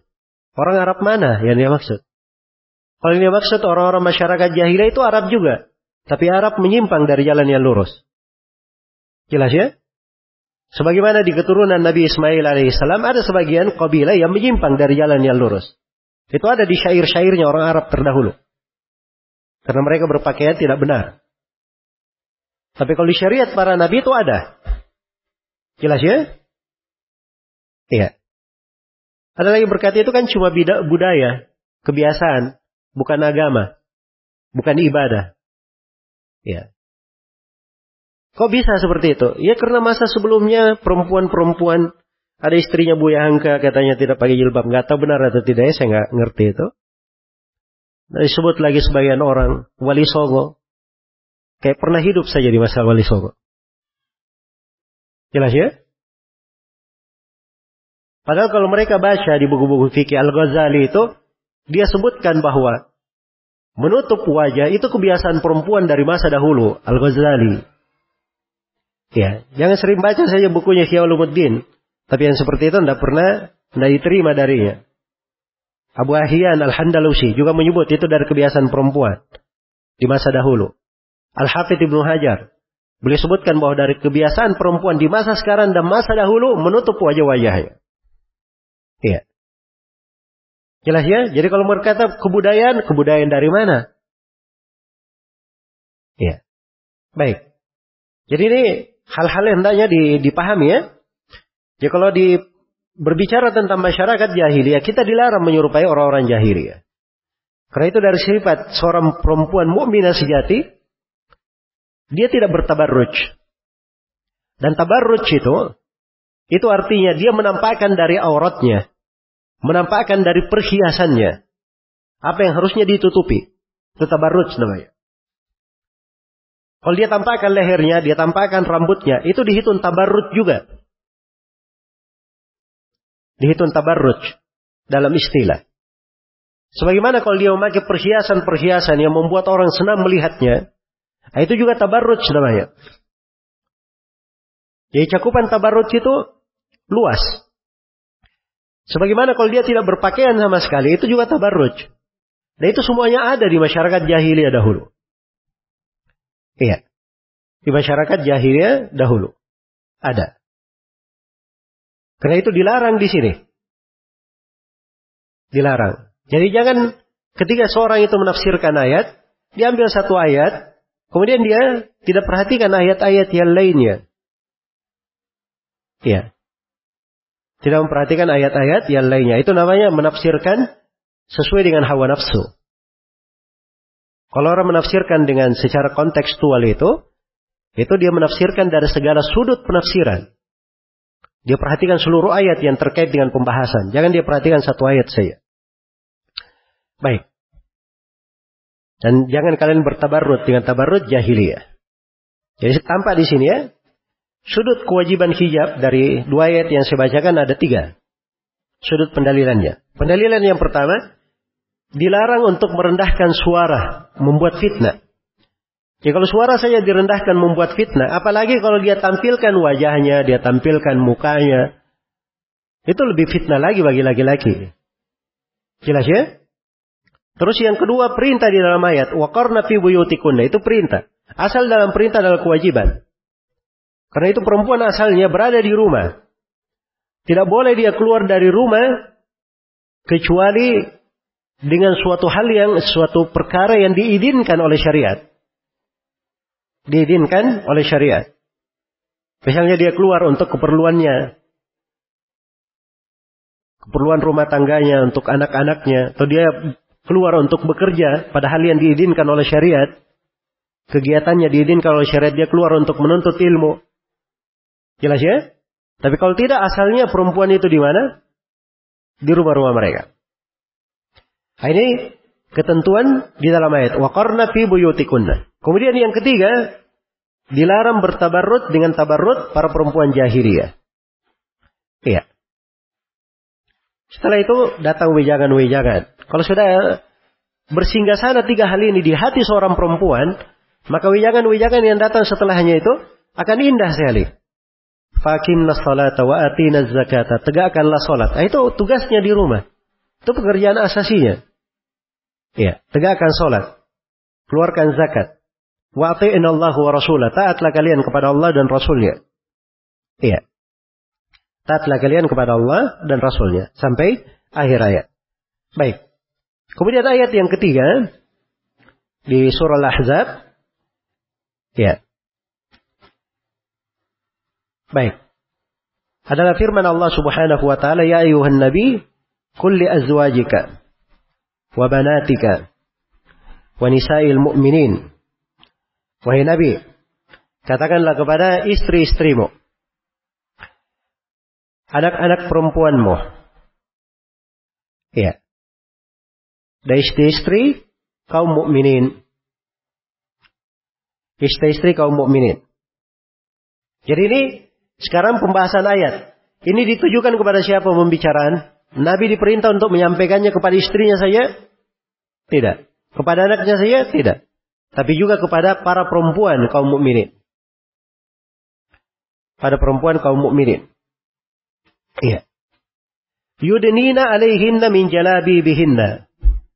Hendaknya mereka mengulurkan ya, jilbab-jilbab mereka. Mengulurkan jilbab-jilbab mereka. Ini pembahasan tentang jilbab. Jilbab itu adalah apa yang menutupi seluruh tubuh, termasuk menutupi wajah. Itu bahasa jilbab dalam bahasa Arab. Panjangnya kalau saya bacakan dari apa namanya buku-buku bahasa dan penafsiran para ulama tentang kata jilbab. Iya. Dan jangan dipahami jilbab dengan bahasa Indonesia. Kalau jilbab pakai bahasa Indonesia, ya kerudung itu kan? Kerudung. Iya. Tapi jilbab di dalam bahasa Arab itu Itu seluruh hal yang menutupi tubuh, termasuk menutupi wajahnya. Itu jilbab. Dan itu tidak ada silang pendapat di kalangan para ulama ahli tafsir. Tidak ada silang pendapat. Dan ini juga panjang kalau dibaca semuanya. Ya. Cuma di sini saya sebut seorang alim yang beliau kadang ada hal-hal beliau fatwakan kurang tepat dipakai oleh orang-orang pada hal yang keliru. Sekarang saya mau bawakan ucapan alim ini terkait dengan ayat. Nggak tahu mereka terima atau tidak. Yaitu Imam As-Suyuti rahimahullah. As-Suyuti berkata, "Hadhihi ayatul hijab bi haqqi sairin nisa." Kata beliau ini adalah ayat hijab terkait dengan seluruh perempuan. Fafiha wujubu satri ar-ra'si wal wajh alaihinna. Di dalam ayat terdapat kewajiban menutup kepala dan wajah terhadap perempuan. Ya Suyuti. Bukan menutup kepala saja. Tapi menutup apa? Wajah juga. Jelas ya? Karena itu kalau antum baca penafsirannya para sahabat terkait dengan ayat, itu tidak ada sama sekali penafsiran mereka menjelaskan tidak menutup wajah. Iya. Tidak menutup wajah. Sampai datang dari Ibnu Abbas, dia hanya buka satu matanya saja. Dia tutup seluruhnya, hanya dia buka satu matanya. Jadi ini ayat ini, ayat-ayat ini, ini paten di surah Al-Ahzab. Sudah tegas sekali perintah hijab di dalamnya. Ya. Sudah tegas sekali perintah hijab di dalamnya. Ibnu Hazm rahimahullahu taala ketika menyebutkan tafsir jilbab, beliau katakan bahwa jilbab itu adalah pakaian yang menutupi seluruh tubuh, bukan menutupi sebagiannya saja. Iya. Menutupinya, menutupi seluruh tubuh, bukan sebagiannya saja. Ditutupi dari atas sampai ke bawah. Itu yang namanya jilbab. Baik. Jadi ini dari kata asal jilbab saja itu menunjukkan kewajiban berhijab. Karena kata jilbab yang dipakai. Dan kewajiban menutup wajah.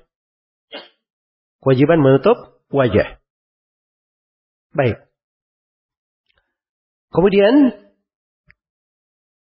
di ayat ini juga penerapannya ketika ayat ini turun, ketika ayat ini turun, maka para perempuan dari Al-Ansar mereka keluar.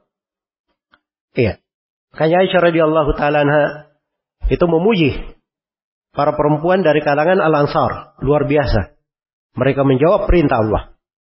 Karena itu beliau berkata, rahimallahu ta'ala nisa al-ansar. Semoga Allah merahmati para perempuan al-ansar. Tatkala ayat turun, ya ayuhan nabi, kulli azwajika wa banatika. Dan seterusnya sampai akhir ayat, syaqaqna murutahunna. Maka mereka menyobek, apa namanya, pakaian luar yang dipakai berselimut itu. Ini pakaian tambahan ya, luar, murut. Mereka pakai, dia sobek, lalu dia pakai untuk membungkus wajah mereka. Itu al-i'tijar. I'tijar itu dia pakai menutup apa namanya wajahnya, dia dia gulung dari bawah kepalanya, dia tutupi. Itu i'tijar namanya. Baik.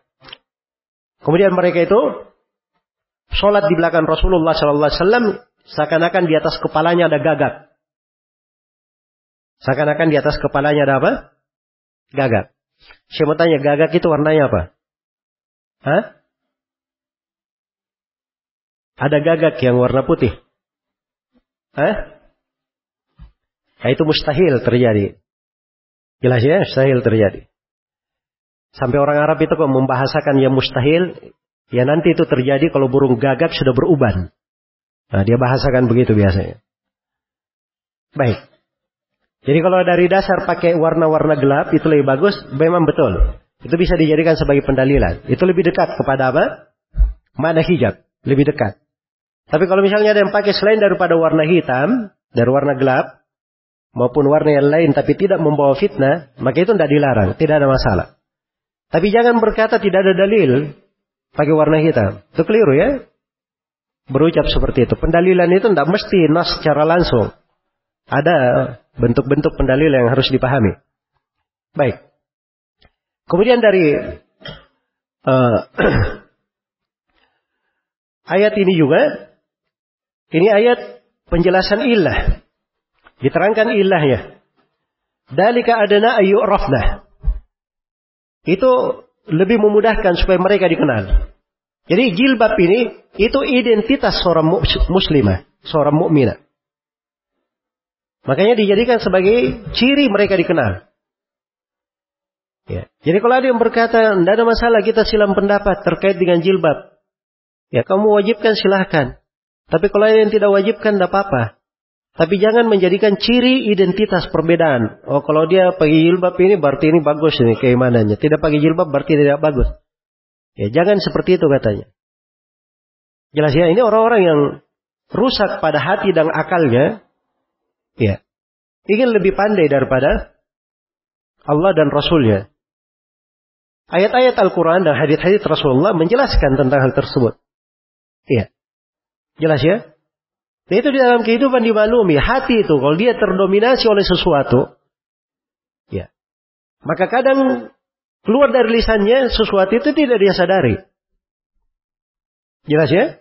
Makanya kalau hatinya penuh dengan dunia. Itu urusan ceritanya biasanya dunia, dunia, dunia terus. Iya. Tapi kalau hatinya penuh dengan kecintaan kepada Allah, dia akan banyak berzikir kepada Allah, mengingat Allah, baca Al-Quran, senang berucap yang baik. Itu gambaran dari hati. Gambaran dari hati. Jadi jangan selalu berkata bahwa hati itu tidak bisa menggambarkan sama sekali. Itu salah satu ciri walaupun tidak dipastikan, tapi itu ciri. Makanya dikatakan ini, itu adalah hal yang lebih memudahkan para perempuan itu dikenal. Fala yu'dain, sehingga mereka tidak diganggu. Sehingga mereka tidak diganggu. Iya. Maka ini menunjukkan bahwa hijab ini, ini hukum khusus, ini bukan hukum khusus. Hukum yang berlaku untuk seluruh perempuan mukminah. Baik. Sudah kita bahasnya tiga ayat ya. Sebenarnya Masya Allah, penting sebenarnya saya baca ucapan-ucapan para ulama ahli tafsir dari berbagai madhab di sini. Tapi karena waktunya tidak cukup ya, kita harus meringkas waktu. Saya baru baca tiga ayat ini. Ada lima ayat kita. Belum lagi saya mau, tadinya saya mau rencanakan baca dua puluh hadits tentang terkait kewajiban hijab. Tapi nggak tahu waktunya cukup atau tidak. Kita lihat nanti. Baik. Kemudian yang ke ayat yang keberapa sekarang? Ayat yang keempat. Sekarang masuk ke surah apa? Surah Nur. Nah sekarang kita sudah pahami kisahnya surah Nur itu. Jadi surah Nur ini itu terdapat hukum-hukum tambahan. Ya, terdapat di situ hukum rajam. Ya, terdapat tentang kisah al-ifk, tuduhan kepada Aisyah radhiyallahu taala anha. Dan ini kejadian-kejadian itu setelah perang Ahzab. Jelas ya, perang Ahzab tahun lima Hijriah, sedangkan kejadian Aisyah dituduh itu di tahun enam Hijriah. Baik. Karena itu tidak ada silang pendapat di kalangan para ulama ahli tafsir. Tidak ada silang pendapat di kalangan para ulama ahli tafsir bahwa ayat dua ayat di surah An-Nur itu dua ayat di surah An-Nur itu adalah keringanan. Adalah keringanan yang diberikan. Iya. Adalah keringanan yang diberikan. Baik. Jadi kita mulai baca ya dari ayat. Jadi dua keringanannya ya. Itu ayat tiga puluh dan tiga puluh satu. Kemudian nanti di akhir dari surah An-Nur tentang perempuan-perempuan tua itu pada ayat yang ke enam puluh. Pada ayat yang ke enam puluh. Baik, kita mulai dari ayat yang ke tiga puluh dan tiga puluh satu. Qul lil mu'minina yaghuddu min absarihim wa yahfadhu furujahum. Katakan kepada laki-laki yang beriman supaya menundukkan pandangannya dan menjaga kemaluannya. Dalika azka lahum. Innallaha khabirun bima yasnaun. Sungguhnya itu lebih suci bagi mereka. Sungguhnya itu lebih suci bagi mereka. Iya. Dan Allah Subhanahu wa taala Maha tahu apa yang mereka lakukan. Baik, setelah datang perintah kepada para perempuan, para laki-laki yang beriman, berikutnya perintah kepada para perempuan. Wa kullil mu'minati. Dan katakan kepada para perempuan yang beriman. yaghdudna min absarihinna wa yahfatna furujahunna, supaya mereka menundukkan supaya mereka menundukkan pandangan mereka dan menjaga kemaluan mereka. Baik. Jadi ini konteksnya memang itu datang di dalam etika-etika yang melengkapi untuk seorang mukminah. Baik. Jadi kalau ada yang menjadikan ayat ini nanti sebagai dalil bahwa hijab itu ya tidak mesti menutup muka dan tangan tang- dan telapak tangan, nah, itu sudah keliru memahami ayat pada konteks ayatnya sendiri. Ya. Baik, sekarang kalau muka dan telapak tangan itu boleh dilihat, kira-kira itu membantu kita menundukkan pandangan atau tidak? Hah? Tidak membantu seorang menundukkan pandangan. Jelas ya? Jadi ini tidak sejalan dengan kandungan dan makna. Kalau diartikan ayat ini diperkecualikan. Tapi ada konteks lebih tepat. Itu tadi saya katakan bahwa ini memang ayat datang sebagai rukhsah, sebagai keringanan kalau ada keperluan. Datang sebagai keringanan kalau ada apa? Ada keperluan. Ya, maka pada dasarnya diperintah untuk menundukkan pandangan. Ya. Menundukkan pandangan. Kecuali kalau ada keperluan, ada hal yang mendesak, ada hal yang tidak bisa dihindari. Nah, ini baru datang penjelasan kelanjutan ayat. Wala yubdina zinatahunna illa ma dhahara minha. Maka jangan dia tampakkan dari zinahnya, dari perhiasannya, kecuali apa yang biasa tampak. Zinah itu, kalau memang dalam penggunaan kebanyakan ayat, itu zina adalah peru, adalah perhiasan di luar asal penciptaan. Di, di luar asal, asal penciptaan. Ya. Karena itu ketika dibahasakan di ayat tentang memakai baju menutup aurat ketika sholat, khudu zinatakum inda kulli masjid, ambillah zina kalian untuk setiap masjid. Jadi itu memakai baju menutup aurat dibahasakan dengan zina sebab dia keluar dari badan. Keluar dari badan. Iya. Jelas ya? Tapi keadaan zina juga memang betul. Ada sebagian ulama yang menafsirkan bahwa zina itu perhiasan ada kaitannya dengan asal penciptaan dengan badannya. Jadi dua-duanya ada di kalangan para ulama ahli tafsir. Dan itu tidak ada masalah. Tidak ada masalah. Jelas ya? Baik. Jadi yang menafsirkan terkait dengan zina itu ada di ikut di asal penciptaan seperti ditafsirkan wajah, telapak tangan, ya. Baik. Itu disebut dari penafsiran Ibnu Abbas. Dan saya melihat ya dari sebagian para penulis di masa belakangan itu melemahkan hadith-hadith semua riwayat tentang tafsir Ibnu Abbas di penafsiran ayat. Dan ini keliru ya. Ini keliru di dalam memahami. Iya. Dan itu berlebihan.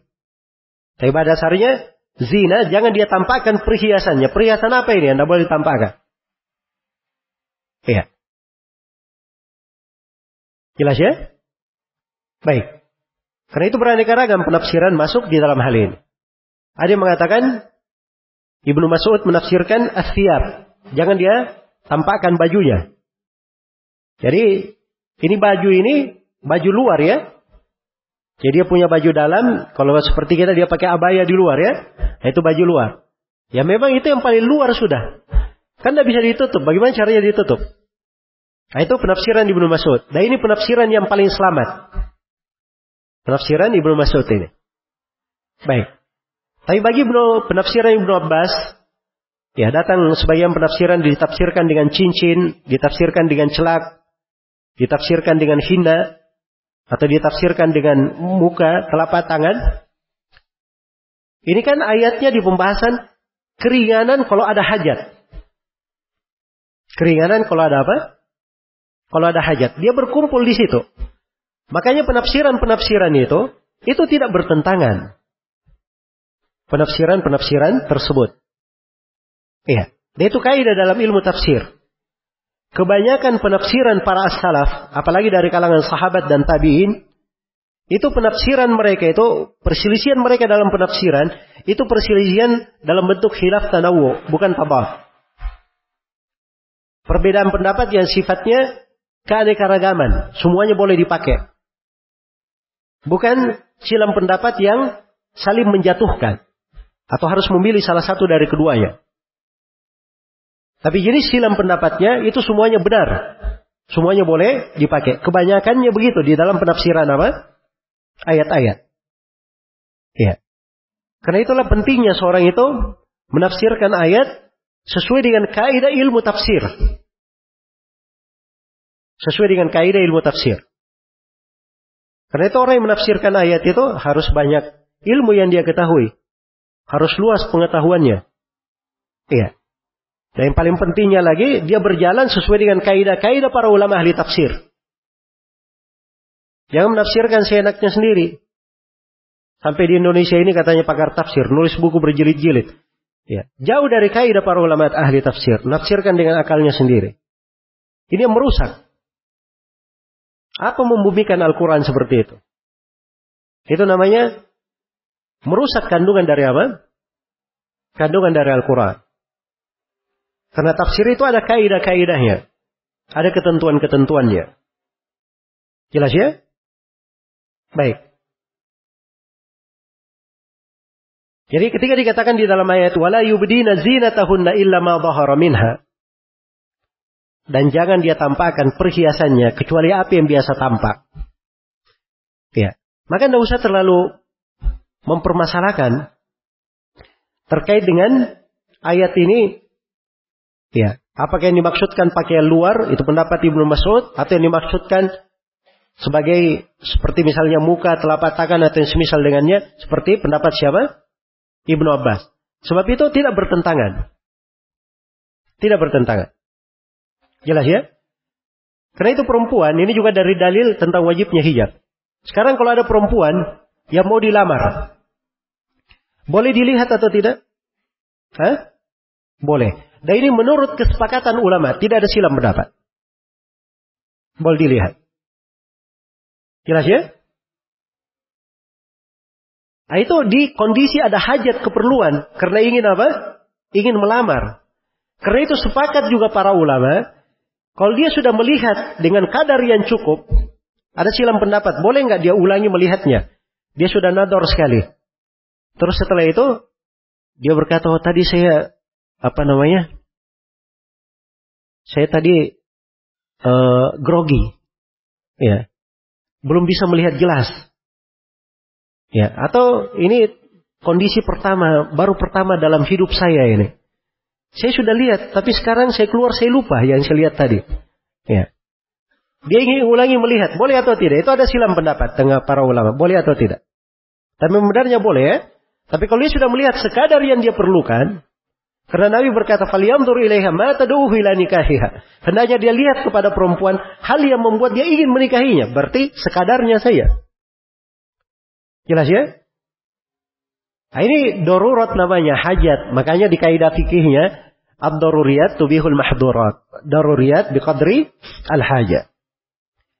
Biqadri darurat. Perkara yang darurat itu, itu membolehkan hal yang dilarang. Tetapi perkara yang darurat itu sebatas daruratnya saya. Sebatas daruratnya saya. Makanya sepakat para ulama, kalau dia sudah selesai melihat, dia tidak boleh melihat lagi. Itu ada disebut di buku-buku fikih. Jelas ya? Jadi kalau ada pada dasarnya di dalam ayat, dia pakai dalil bahwa ini ayat menunjukkan muka dan telapak tangan tidak wajib ditutupi, itu sudah keliru memahami ayat. Dan keliru menyelisihi pemahaman para ulama terhadap pembahasan-pembahasan di berbagai pembahasan fikih. Jelas ya? Makanya sekali lagi saya katakan bahwa ayat ini, ini tidak ada sama sekali menyinggung masalah muka itu, telapak tangan, aurat atau bukan? Tidak. Tapi ini keringanan. Sama kalau misalnya seorang bertransaksi.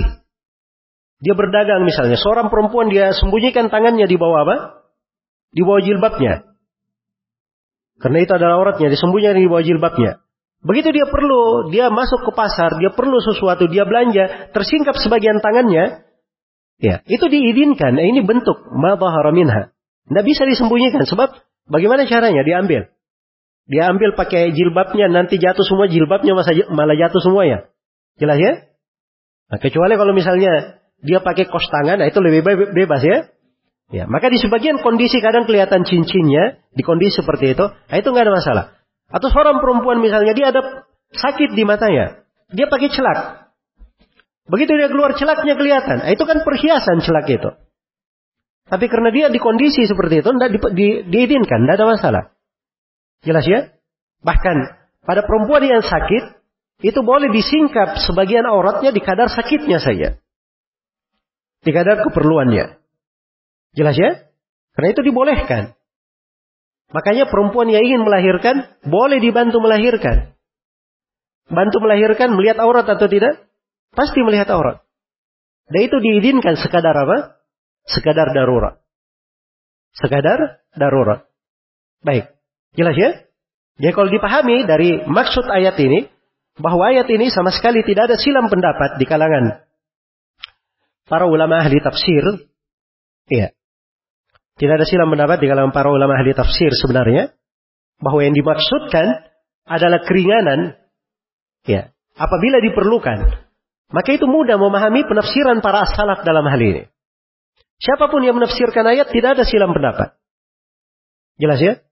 Tetapi yang kacau bin aneh bin ajaib, itu adalah orang yang mengatakan ayat ini, ya, ada tiga pendapat. Ada yang mengatakan hijab itu menutup seluruh badan termasuk muka. Yang kedua, ada yang mengatakan hijab itu menutup seluruh badan kecuali muka dan telapak tangan. Ini kan sudah keliru ya, berdalilkan dengan ayat. Karena ayat ini tidak ada dalil untuk hal itu. Ayat ini penjelasan keringanan yang diberikan kalau ada keperluan. Boleh menyingkap. Terus dia tambah lagi perkataan yang ketiga yang tidak ada asal-usulnya dalam syariat. Bahkan orang itu tidak mesti dia pakai tutup kepala. Yang penting pakaiannya sopan. Ya. Baik, dari mana kamu dapat pakaian sopan, pakaian terhormat? Pertama, pakaian itu dalilnya dari mana? Tidak ada dari ayat sama sekali. Satu. Terus yang kedua, kalau dia katakan tidak mesti menutup kepala, tidak mesti seorang itu memakai jilbab, yang dalam istilah Indonesia memakai kerudung misalnya, ya, itu menyelisih kesepakatan ulama. Karena para ulama bersepakat, dinukil oleh Ibnu Hazm, Ibnu Abdul Bar, dan selainnya, rambut, leher itu adalah aurat, tidak ada silang pendapat di kalangan para ulama. Jelas ya? Tidak ada silang pendapat di kalangan ulama. Jadi tidak mungkin ayat ini dikatakan dari ayat kita petik bahwa rambut itu bukan aurat. Tidak mungkin. Ya, dan itu tidak ada seorang pun dari ahli tafsir yang mengucapkannya. Baik. Kemudian dari kelancangan sebagian orang-orang liberal, naudzubillah, ya, pandai sekali orang-orang liberal ini. Kadang dia pakai kaidah maqasidus syariah. Untuk hal-hal yang sesuai dengan kelompoknya nggak ada masalah. Ya, baik. Pakai sarung itu, sarung itu pakaian syar'i. Sudut pendalilannya dari maqasidus syariah, perhatikan. Dia penjagaan terhadap agama dari sudut ini, penjagaan terhadap kehormatan dari sudut ini, penjagaan terhadap apa namanya jiwa dari sudut ini, penjagaan terhadap harta dari sudut ini, ya, penjagaan terhadap jiwa dari sudut ini. Dia terangkan semuanya bisa. Dia terangkan masalah apa? Sarung yang biasa dipakai di Indonesia. Ya, jelas ya? Padahal sarung itu tidak ada seorang pun dari kalangan ulama yang saya ketahui, apakah di Indonesia maupun di luar Indonesia, mengatakan tidak boleh pakai sarung. Tidak boleh pakai baju koko. Sampai orang yang memakai jubah sekalipun, itu tidak ada mengatakan bahwa pakai jubah itu hukumnya sunnah. Cuman mereka saja yang bilang hukumnya sunnah. Jelas ya? Itu pakaian biasa berjalan di tengah manusia. Tidak sampai dikatakan hukumnya sunnah. Kalau dipakai bagus. Hal yang beredar, ciri orang memakainya, nggak ada masalah, itu lebih baik.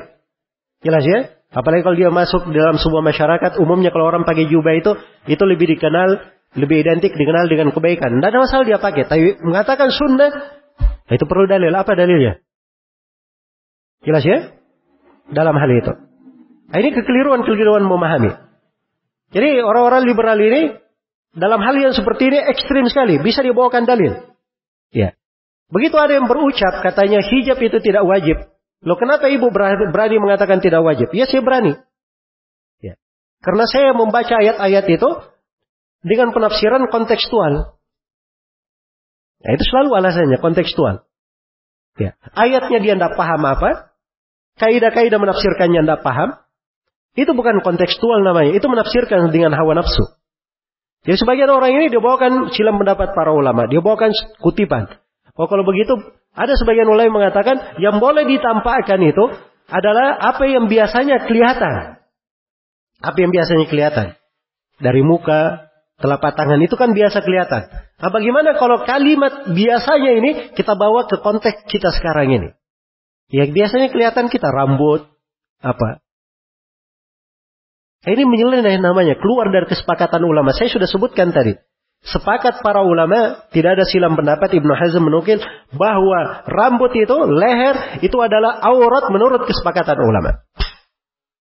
Menurut kesepakatan ulama. Jelas sampai sini?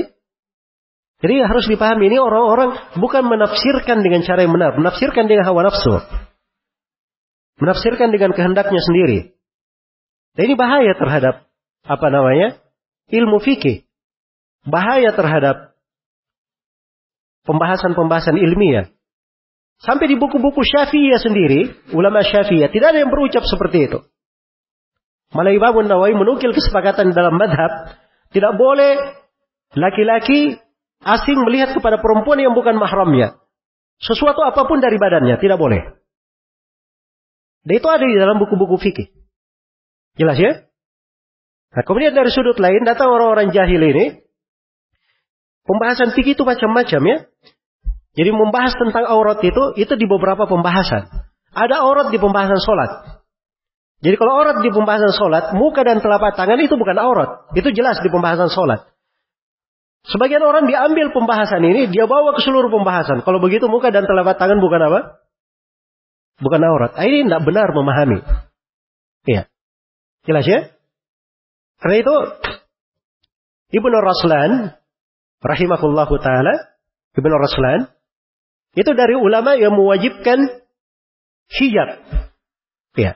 Sampai beliau berkata, wajib untuk menutup wajah, menurut kesepakatan ulama, kata Ibnu Raslan. Kecuali kalau banyak, apalagi di masa banyaknya orang fasik.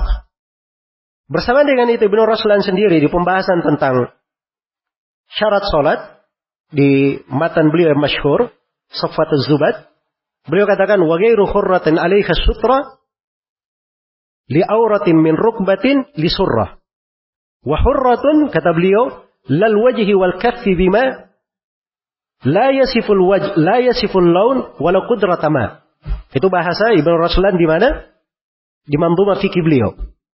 Jadi kata beliau, perempuan yang bukan perempuan merdeka, budak, iya, perempuan yang tidak merdeka budak, itu wajib dia tutup auratnya dari pusar sampai ke sampai ke lutut.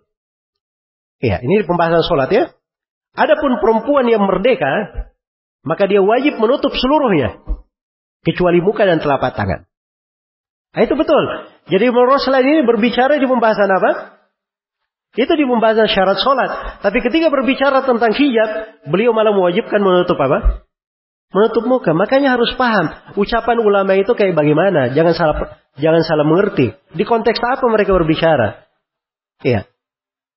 Nah, ini yang sering dibolak-balik. Datanglah orang-orang munafikin ini, dia comot dari sana, dia comot dari sini, dia ambil dari sini. Akhirnya dia bentuk satu kesatuan nanti. Iya. Jadilah makhluk aneh bin ajaib, hukum baru. Tidak pernah dia mengucapkan sebelumnya. Jelas ya? Nah, ini hal yang berbahaya. Hal yang berbahaya. Jadi kalau kita ingin belajar agama dengan benar, itu dipahami dengan kaidah-kaidah. Kalau ingin membahas secara mendalam, ya, seorang itu hendaknya malu-malu sedikit. Kalau dia belum belajar banyak ilmu, Terus dia ingin mengatakan bahwa dirinya punya pemahaman kontekstual. Padahal dia tidak paham. Kaidah-kaidah dalam penafsiran tidak paham. Kaidah-kaidah bahasa dia tidak paham. Bahasa Arab itu kadang tidak dibaca. Cuman huruf ini artinya begini, ini artinya begini. Iya. Ada sebagian kata itu memiliki berbagai mana. Kata lan di sini kadang bermakna nafi selama-lamanya. Kadang tidak selama-lamanya. Itu ada di dalam penggunaan bahasa. Kadang di sini artinya begini. Kadang di situ artinya begini. Iya. Jelas ya? Maka ini memang ada kaidah-kaidah dalam bahasa Arab. Jadi kalau ingin masuk dalam penafsiran yang mendalam, itu semuanya harus dikuasai dari jenis-jenis ilmunya. Baik, sudah berapa ini? Sudah empat ya? Kemudian ayat yang terakhir, itu terkait dengan uh, ayat yang ke enam puluh di surah An-Nur ini. Atau saya lengkapi sedikit ya, di kelanjutan uh, surahnya tadi, itu ada ayat waliyadribna bikhumurihinna ala juyubihinna. Ya, dan hendaknya mereka hamparkan apa namanya? Khumurnya, khimar-khimar mereka, penutup-penutup mereka di atas dada-dada mereka. Dihamparkan kainnya di atas dadanya. Al-khimar itu itu di dalam penafsiran bahasa Arab itu juga menutupi wajah. Kenapa disebut dada saya? Karena memang dia menutupi wajah, tapi diperintah sampai menutupi dadanya. Kan begitu. Nah, ini dalil lain juga yang menunjukkan syariat hijab. Dan ini menegaskan bahwa penafsiran wala yubdina zinatahunna illa ma dhahara minha itu tidak bertentangan dengan penutup wajah. Sebab kelanjutan ayatnya menegaskan. Jadi memang betul pada saat ada keringanan, ada rukhsah, ada hal-hal yang boleh ditampakkan. Tapi hendaknya selalu diketahui bahwa berhijab, menutupi khimar sampai ke bawah itu selalu dijaga. Nah, itu kan konteks tegas menjaga apa namanya konsekuensi hukum yang sudah tetap. Ya, hal-hal yang sudah paten di dalam syariat. Baik.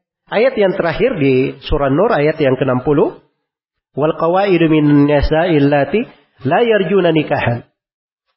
Falaysa 'alayhinna junahun ay yada'na thiyabahunna ghayra mutabarrijatin bizina wa yasta'fifna khairul lahunna. Wallahu sami'un alim. Iya. Terjemahan mana ayat? Wal qawaid, dan para perempuan-perempuan yang sudah qaidah, yang sudah duduk. Artinya apa? Dia sudah tidak haid lagi. Dia sudah tidak haid lagi. Iya. Ini perempuan tua. Tapi syaratnya la yarjuna nikahan. Dia tidak ada lagi keinginan untuk menikah.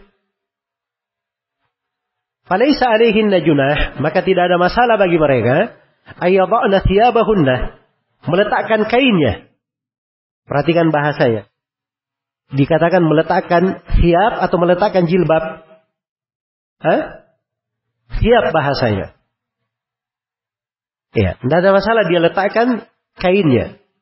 Ini sebagian kain yang di luar boleh dia letakkan. Sebagian kain yang di luar. Ya. Baik. Itu maksud ayat. Gaira mutabarrijatin bizina, tetapi tidak tabarruj dengan zina, dengan perhiasan. Tabarruj tetap dia hindari. Artinya apa kalau dia tabarruj? Nah, boleh dia tampakkan rambutnya. Oh, jangan berkata, oh sudah tua, kelihatan rambut nggak ada masalah, kelihatan leher nggak ada masalah. Tidak, itu masuk ke dalam zina. Jelas ya? Oh sudah tua nggak apa-apa dia memperlihatkan kalungnya, emasnya. Enggak. Ini masuk. Nah, boleh tabarruj dengan zina. Tapi bersamaan dengan itu, wa yasta'fifna khairul lahunna. Kalau mereka menjaga kehormatannya, maka itu lebih baik bagi mereka. Ya, lebih baik bagi mereka. Dan ini ayat juga tidak ada tidak ada silang pendapat dalam penafsirannya.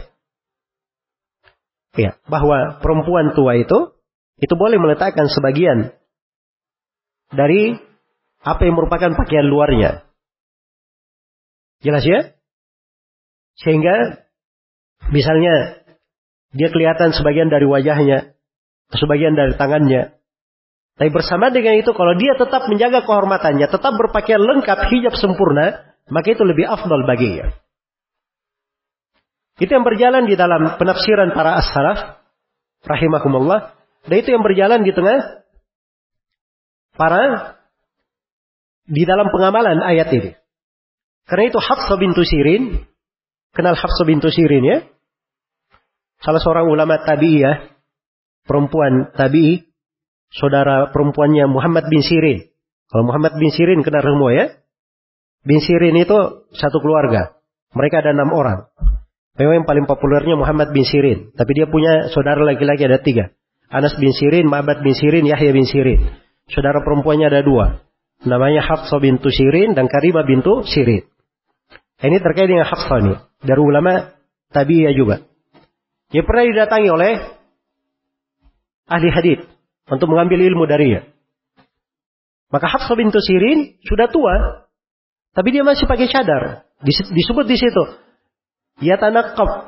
Tatanakab. Dia memakai apa? Memakai cadar. Maka orang-orang berkata, engkau kan sudah masuk di dalam ketentuan ayat. Wal qawaidu minan nisa'i allati la yarjuna nikahan falaysa alaihinna ayyadana thiyabahunna ghairu mutabarrijatin bizina. Kok pakai tetap pakai cadar? Maka kata Hafsah bintu Sirin, coba kamu lanjutkan ayatnya. Apa kelanjutannya? Eh, mereka baca kelanjutannya. Wa yastafidna khairul lahunna. Kalau mereka jaga kehormatannya itu lebih baik. Nah, kata beliau pakai cadar ini itu lebih baik. Jelas ya? Nah, itu pemahaman mereka terhadap ayat. Jadi kalau terhadap perempuan tua saya, dia tetap menjaga menutup mukanya, itu lebih afdal. Apalagi memang keringanannya cuma diberi untuk perempuan tua. Bagaimana pula dengan perempuan yang masih muda? Ini dari dalil tegas yang menunjukkan akan kewajiban apa? Kewajiban hijab. Baik. Di antara dalil, karena saya berpindah membacakan dalil-dalil dari sunnah Nabi Sallallahu Alaihi Wasallam. Baik. Di antara dalil juga tentang kewajiban hijab ini terkait dengan masalah apa? Masalah ihram. Kalau seorang sedang ihram, perempuan itu tidak menutup mukanya. Tapi kalau lewat laki-laki yang bukan mahram, dia tetap diperintah untuk menurunkan kain. Kalau dia pakai kain ada yang turun, dari sisa jilbabnya turun, itu yang dia pakai menutupi mukanya. Memang pada saat ihram itu dilarang memakai cadar. Cadar itu yang dikata atau di apa namanya pakai ikatan atau dia pakai apa namanya tali. Nah, itu semuanya dilarang. Atau dia bersambung langsung, cadarnya diruslitin begini, nah itu tidak boleh pada saat ihram. Tapi kalau dia pakai jilbab, ada sisa kainnya, dia turunkan ke, ke mukanya, dia pakai tutup muka, karena ada laki-laki yang bukan mahramnya, nah itu disyariatkan. Malah itu diperintah. Jelas ya? Dan itu tidak ada silang pendapat di tengah para ulama. Tidak ada silang pendapat di tengah para ulama. Jadi di posisi ini, itu dinukil, tidak ada silang pendapat. Jadi bagaimana mungkin di ayat pembahasan hijab ada perkecualian di situ? Itu enggak, enggak masuk di dalam pembahasan. Artinya kita akan timpang memahami berbagai sudut pembahasan fikih. Apalagi ada nukilan-nukilan kesepakatan di kalangan para ulama. Karena itu paling tepatnya kalau kita katakan pada ayat yang dikatakan ada dua pendapat itu, itu dikatakan para ulama tidak silang pendapat. Kita saja yang keliru di dalam memahaminya. Mereka itu membahasakan kondisi tertentu kalau diperlukan. Makanya ada yang mengatakan kalau di kondisi tertentu terdesak, dia hanya boleh terlihat pakaian luarnya saja. Ada yang mengatakan boleh terlihat wajah dan telapak tangannya, itu di kondisi tertentu. Misalnya mau nador, atau dia sakit, atau yang semisal dengan dia. Jadi jangan dikatakan ada silang pendapat di situ. Jelas ya? Ketentuan hijab itu sudah paten, sudah pasti di ayat-ayat di surah Al-Ahzab. Sudah kita bacakan. Baik. Kemudian di antara dalil juga, tentang Jadi tentang ihram ini, itu ada di hadits Aisyah ya. Kalau ada laki-laki bukan mahram mereka turunkan kainnya. Kalau sudah berlalu baru mereka angkat. Ya. Ada di hadits Asma bintu Abi Bakar. Dia tutup wajahnya dari laki-laki. Tutup wajahnya dari laki-laki. Ya. Terus sudah kita apa namanya bacakan. Dan ini juga ada di hadits Aisyah riwayat Al-Bukhari. Terkait dengan ayat waliyadribna bihumurihinna ala juyubihinna. Dan hendaknya dia turunkan kain kepalanya sampai ke dadanya. Nah, itu Aisyah radhiyallahu taala anha terangkan. Ketika ayat ini turun, apa yang dilakukan oleh para perempuan muhajirat terdahulu? Syaqaqna murutahunna fakhtamarna biha. Ya, mereka menyobek kain luarnya, kain luar yang dipakai berselimut, lalu dia pakai menutup wajahnya. Ya, dan di dalam Lafaz fakhtamar nabiha ini kata Ibnu Hajar ghattaina wujuhahunna. Kata Ibnu Hajar mereka menutup wajah-wajah mereka. Itu Ibnu Hajar sendiri menjelaskan tentang menutup wajah. Di antara dalil juga adalah hadits Aisyah radhiyallahu anha. Hadits Aisyah radhiyallahu taala anha tentang kisah al-ifk. Ketika beliau dituduh oleh kaum munafikin dengan tuduhan dusta. Iya. Baik. Dan dimaklum ya, waktu itu kejadiannya apa? Aisyah kan ketinggalan rombongan. Jadi beliau turun dari kerandanya, tidur. Aisyah terbangun. Nabi dan para sahabat sudah berjalan. Dan waktu itu ada seorang sahabat. Iya. Seorang sahabat yang bernama Safwan bin Mu'attar radhiyallahu anhu. Beliau juga terlambat, ada keperluannya terlambat. Ya. Maka begitu melihat kejauhan ada hitam-hitam, dia heran apa hitam-hitam ini. Begitu dia dekati, dia lihat Aisyah. Dia kenali karena dia pernah lihat Aisyah sebelum apa? Sebelum turun kewajiban kewajiban hijab. Ya. Jadi sebelum turun kewajiban hijab. Jadi ini kejadian ifk ya, sudah tahun ke enam Hijriah, sudah turun hijab sebelumnya. Makanya apa yang dilakukan oleh Aisyah waktu itu? Dikatakan di sini oleh Aisyah, wa kana Safwan yarani qabla al-hijab. Adalah Safwan, dia pernah melihatku sebelum hijab. Fastaiqabtu bi istirja'ihi hatta araf hina arafani. Maka begitu Safwan mengenali itu Aisyah, langsung dia bersuara keras, inna lillahi wa inna ilaihi rajiun. Saking kerasnya dia bersuara, Aisyah yang sedang tidur terbangun. Iya. Apa yang dilakukan oleh Aisyah? Fakhammartu wajhi an kubi jilbabi. Kata Aisyah, maka saya pun menutupi wajahku dengan jilbabku. Perhatikan, bahasa jilbab dipakai. Jilbab memang itu pakaiannya untuk menutupi wajah. Jelas ya? Dan di sini menunjukkan bahwa mereka ini menutup wajah atau tidak? Tutup wajah. Ya, ini ayat, ingat ya. Di Qissatul Ifk. Itulah ayat di surah Nur itu tadi yang dipakai dalil tentang katanya boleh menampakkan wajah dan telapak tangan. Padahal ini ayatnya masih di, di pembahasan apa? Sama di surah Nur juga. Ya, karena itu kalau ada memahami boleh berdasarkan ayat tiga puluh satu tadi dari surah Nur boleh menyingkap wajah dan telapak tangan itu keliru di dalam memahami. Baik. Kemudian di antara dalil juga terkait dengan para perempuan mukminah yang keluar sholat subuh. Mereka keluar sholat subuh memakai apa namanya murutahunna, pakai murut sudah keluar dengan pakaian hijab, dia pakai lagi selimut keluar. Terus dia pergi sholat, ya. Setelah itu, begitu selesai sholat langsung pulang ke rumahnya. Langsung pulang ke rumahnya. Tidak ada yang mengenali mereka. Tidak ada yang mengenali mereka. Jadi ini hal yang tertanam di dalam diri para sahabiat terkait dengan hijab. Ya, andai kata memang boleh menyingkap wajah, telapak tangan, kenapa harus buru-buru pulang? Jelas ya? Baik, andai kata hijab itu tidak diwajibkan, maka tidak seperti ini kelakuan para sahabiat. Nah seperti ini pendidikan Rasulullah Sallallahu Alaihi Wasallam terhadap para perempuan, para sahabat. Baik, dalil yang lain tentang perempuan yang menghadiri sholat id. Ketika Nabi Sallallahu Alaihi Wasallam perintah untuk para perempuan yang dipingit sekalipun di rumahnya itu disuruh hadir di lapangan. Maka ada seorang perempuan bertanya, ya Rasulullah, bagaimana kalau salah seorang dari kami dia tidak punya jilbab? Maka kata Nabi Sallallahu Alaihi Wasallam, hendaknya saudaranya, ya, litalbasha ukhtuha min jilbabiha. Hendaknya saudaranya, saudara perempuannya dari saudara kandung dia atau saudara perempuan dari para perempuan kaum mukminat memakaikan untuknya jilbab dia, meminjamkan untuknya jilbab dia. Dibahasakan dengan jilbab, jelas ya? Dibahasakan dengan jilbab. Sebab jilbab itu yang berjalan di tengah mereka. Itu adalah apa? Menutup wajah. Jadi jangan ada memahami, oh jilbab tutup kepala, dipinjamin jilbab. Atau dipinjamin dia tidak punya baju pakai keluar. Tidak ada yang memahami seperti itu. Iya. Jelas ya? Masa? Jadi kalau diartikan hadits, ya Rasulullah bagaimana kalau seorang tidak ada baju sama sekali keluar? Itu tidak perlu ditanyakan kalau seperti itu. Tidak mungkin. Tapi di sini mereka bertanyanya itu terkait dengan masalah menutup wajahnya. Dia tidak punya hal yang menutupi wajahnya. Pinjam dari jilbab saudara perempuannya. Supaya dia bisa keluar. Jelas ya? Baik. Jadi ini diantara pendalilan-pendalilan.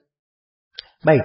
Kemudian di antara pendalilan juga di antara pendalilan juga hadits Ibnu Umar radhiyallahu anhuma di riwayat Imam Ahmad dan Ashabus Sunan. Ketika Nabi sallallahu alaihi wasallam bersabda, "Man jarra thawbahu khuyala la yanzuru Allahu ilaihi yaumil qiyamah." Siapa yang apa namanya? menyeret bajunya khuyala, ya. Siapa yang menyeret bajunya dalam keadaan sombong, maka Allah subhanahu wa ta'ala tidak akan melihat padanya pada hari kiamat. Maka Ummu Salamah waktu itu bertanya, "Ya Rasulullah, fakaifa yasna'un nisa bidhuyulihinna?" Apa yang dilakukan oleh para perempuan dengan kainnya yang duyul, dengan ekor-ekor mereka, maksudnya kainnya yang panjang itu. Ya, kata Nabi sallallahu alaihi wasallam, "Yurkhina shibran." Enggak apa-apa dia panjangkan sejengkal. Dia panjangkan apa? Sejengkal. Ini para perempuan dahulu ya, pakai kain itu dia panjangkan lebih dari sejengkal. Faqalat idzan tankashifu aqdamuhunna. Maka mereka berkata, "Ya Rasulullah, kalau begitu kelihatan kakinya." Kelihatan kakinya. Ini datang lagi ada yang berkata, "Perempuan itu kakinya bukan aurat." Dari mana kamu dapat? Loh, di pembahasan sholat boleh kaki kelihatan. Iya, makanya saya bilang, beda pembahasan sholat dengan pembahasan apa? Aurat dalam sholat itu lain pembahasannya dengan aurat secara apa? Secara umum. Adapun secara umum seluruh dari badannya, termasuk muka, telapak tangan, dan kaki, itu tidak boleh kelihatan. Iya. Kalau dalam sholat tidak ada masalah. Makanya di sini, ketika Rasulullah terangkan tentang berpakaian, ya, Nabi sudah beri ketentuan, tidak apa-apa, turun lagi sejengkal. Kata Ummu Salamah, kalau begitu masih kelihatan kakinya. Kata Nabi, kalau begitu dia panjangkan dira, satu hasta. Dari ujung telapak, dari ujung jari, apa namanya, tengah ini, sampai ke siku, itu satu dira namanya, satu hasta. Baik. Dan jangan dia lebih daripada itu. Jangan dia lebih daripada itu. Baik. Sudut pendalilannya jelas di sini ya. Terkait bagaimana perempuan itu aurat bagi seluruh bagi laki-laki. Sampai kaki pun diperintah oleh Nabi sallallahu alaihi wasallam untuk apa? Untuk ditutupi. Iya. Sekarang saya mau tanya, yang mana lebih penting ditutupi, kaki atau kepala? Wajah. Yang lebih banyak fitnahnya mana? Orang pertama kali ketemu mengenal seseorang, apa yang dilihat, kaki atau wajah? Wajah. Jelas ya? Nggak mungkin mereka berpikir di kaki saja seperti ini, wajah, tiba-tiba kita katakan, oh wajah tidak wajib. Nggak apa-apa. Ya. Pakaian yang penting terhormat. Terhormat dari mana? Ukuran terhormat dari dengkulnya sendiri. Ya. Dia tanya nenek moyangnya pun dari yang tahu apa ukurannya terhormat. Jelas ya? Harus diberi ukuran, syariat ini nggak ada sesuatu yang tidak jelas, harus ada ukurannya. Makanya ayat di surah Al-Ahzab itu paten sekali. Pembahasan tentang apa? Tentang hijab, kewajiban menutupi uh, menutupi seluruh tubuh. Baik. Kemudian di uh, di antara dalil juga adalah hadits Ibnu Mas'ud radhiyallahu taala anhu. Riwayat At-Tirmidzi dari Ibnu Hibban, Rasulullah sallallahu alaihi wasallam bersabda, "Al-mar'atu aurah. Faidah kharajat istashrafaha syaitan." Perempuan itu adalah aurat. Kalau dia keluar, maka dia akan dibuat agung oleh syaitan. Iya. Dibuat agung oleh syaitan. Jadi perempuan itu asalnya dia aurat. Wajib untuk ditirai. Iya. Itu bahasa aurat itu. Jadi ketika disebut aurat, semuanya wajib untuk dijaga. Tidak ada yang diperkecualikan oleh Nabi sallallahu alaihi wasallam. Iya. Baik. Tidak ada yang berkecualikan oleh Nabi sallallahu alaihi wasallam. Kemudian di antara dalil juga adalah hadits Uqbah bin Amir Al-Juhani. Rasulullah sallallahu alaihi wasallam bersabda, "Iyyakum wad-dukhul 'alan nisa." Hati-hati kalian masuk menjumpai perempuan. Ada orang yang bertanya, "Ya Rasulullah, aparaitumul hamu? Aparaital hamu? Bagaimana pendapatmu dengan hamu?" Hamu ini keluarga laki-laki, kerabat laki-laki dari pihak suami. Seperti ipar, ya, semisal dengannya laki-laki dari pihak suami. Kata Nabi sallallahu alaihi wasallam, "Al-hamu al-maut." Hamu itu bagikan maut. Perhatikan bahayanya. Jadi Nabi melarang masuk kepada perempuan. Sekarang saya mau tanya, masuk ke perempuan itu apa artinya?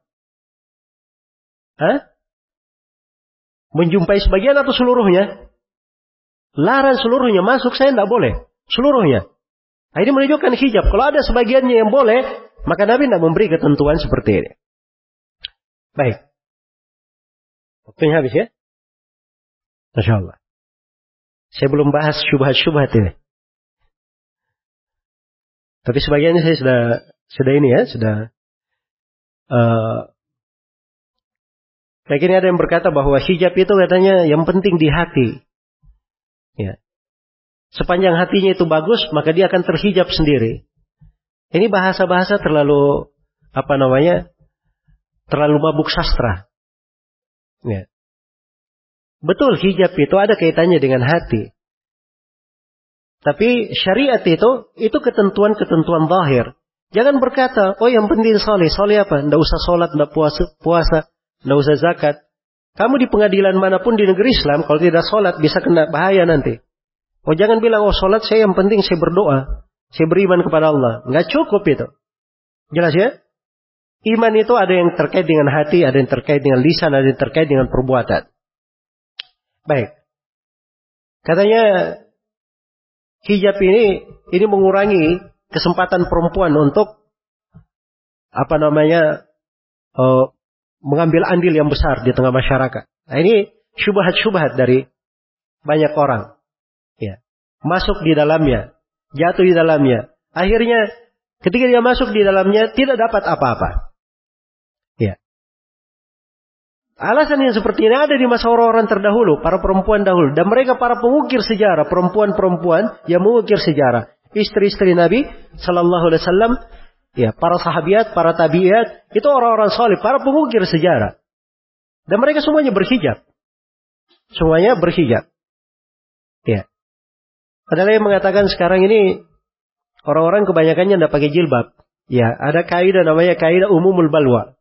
Ini masalah sudah kena semua orang, sulit dihindari. Ya. Kalau dia berkaidah seperti itu, ya sudah, kalau begitu kamu halal riba. Di mana-mana ada riba. Nanti lama-lama kalau zina berada di mana-mana, tidak apa-apa kamu zina. Sulit dihindari. Ya, jelas ya? Baik.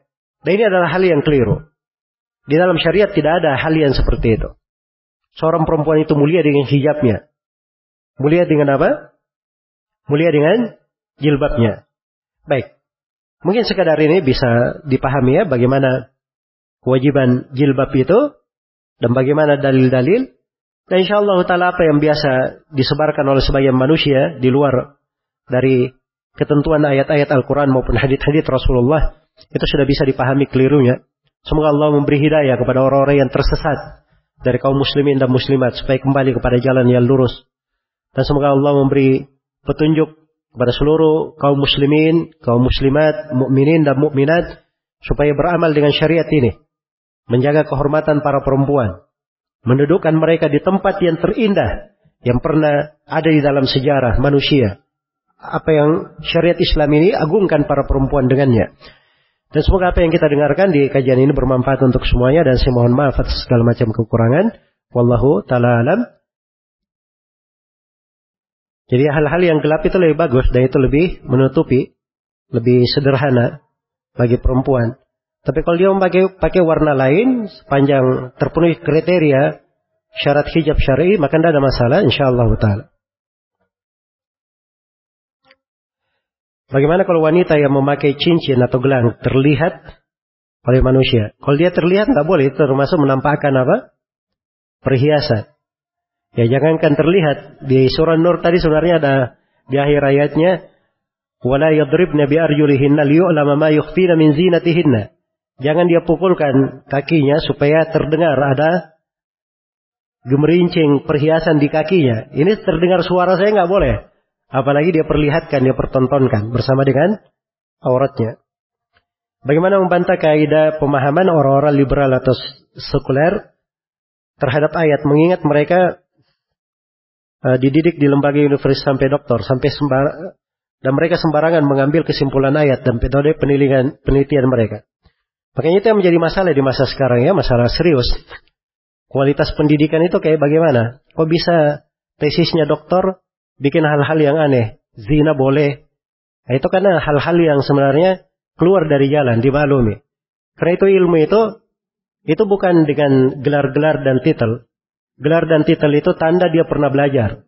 Tapi dia berilmu dengan hal itu belum tentu. Ilmu itu ada ukuran-ukurannya, ada timbangan-timbangannya, dan itu berjalan di tengah para ulama dari masa ke masa hingga hari ini. Baik, mungkin ini yang bisa dijawab. Wallahu ta'ala alam. Subhanakallahumma wa bihamdik. Asyhadu an la ilaha illa anta astaghfiruka wa atubu ilaik. Walhamdulillahi rabbil alamin.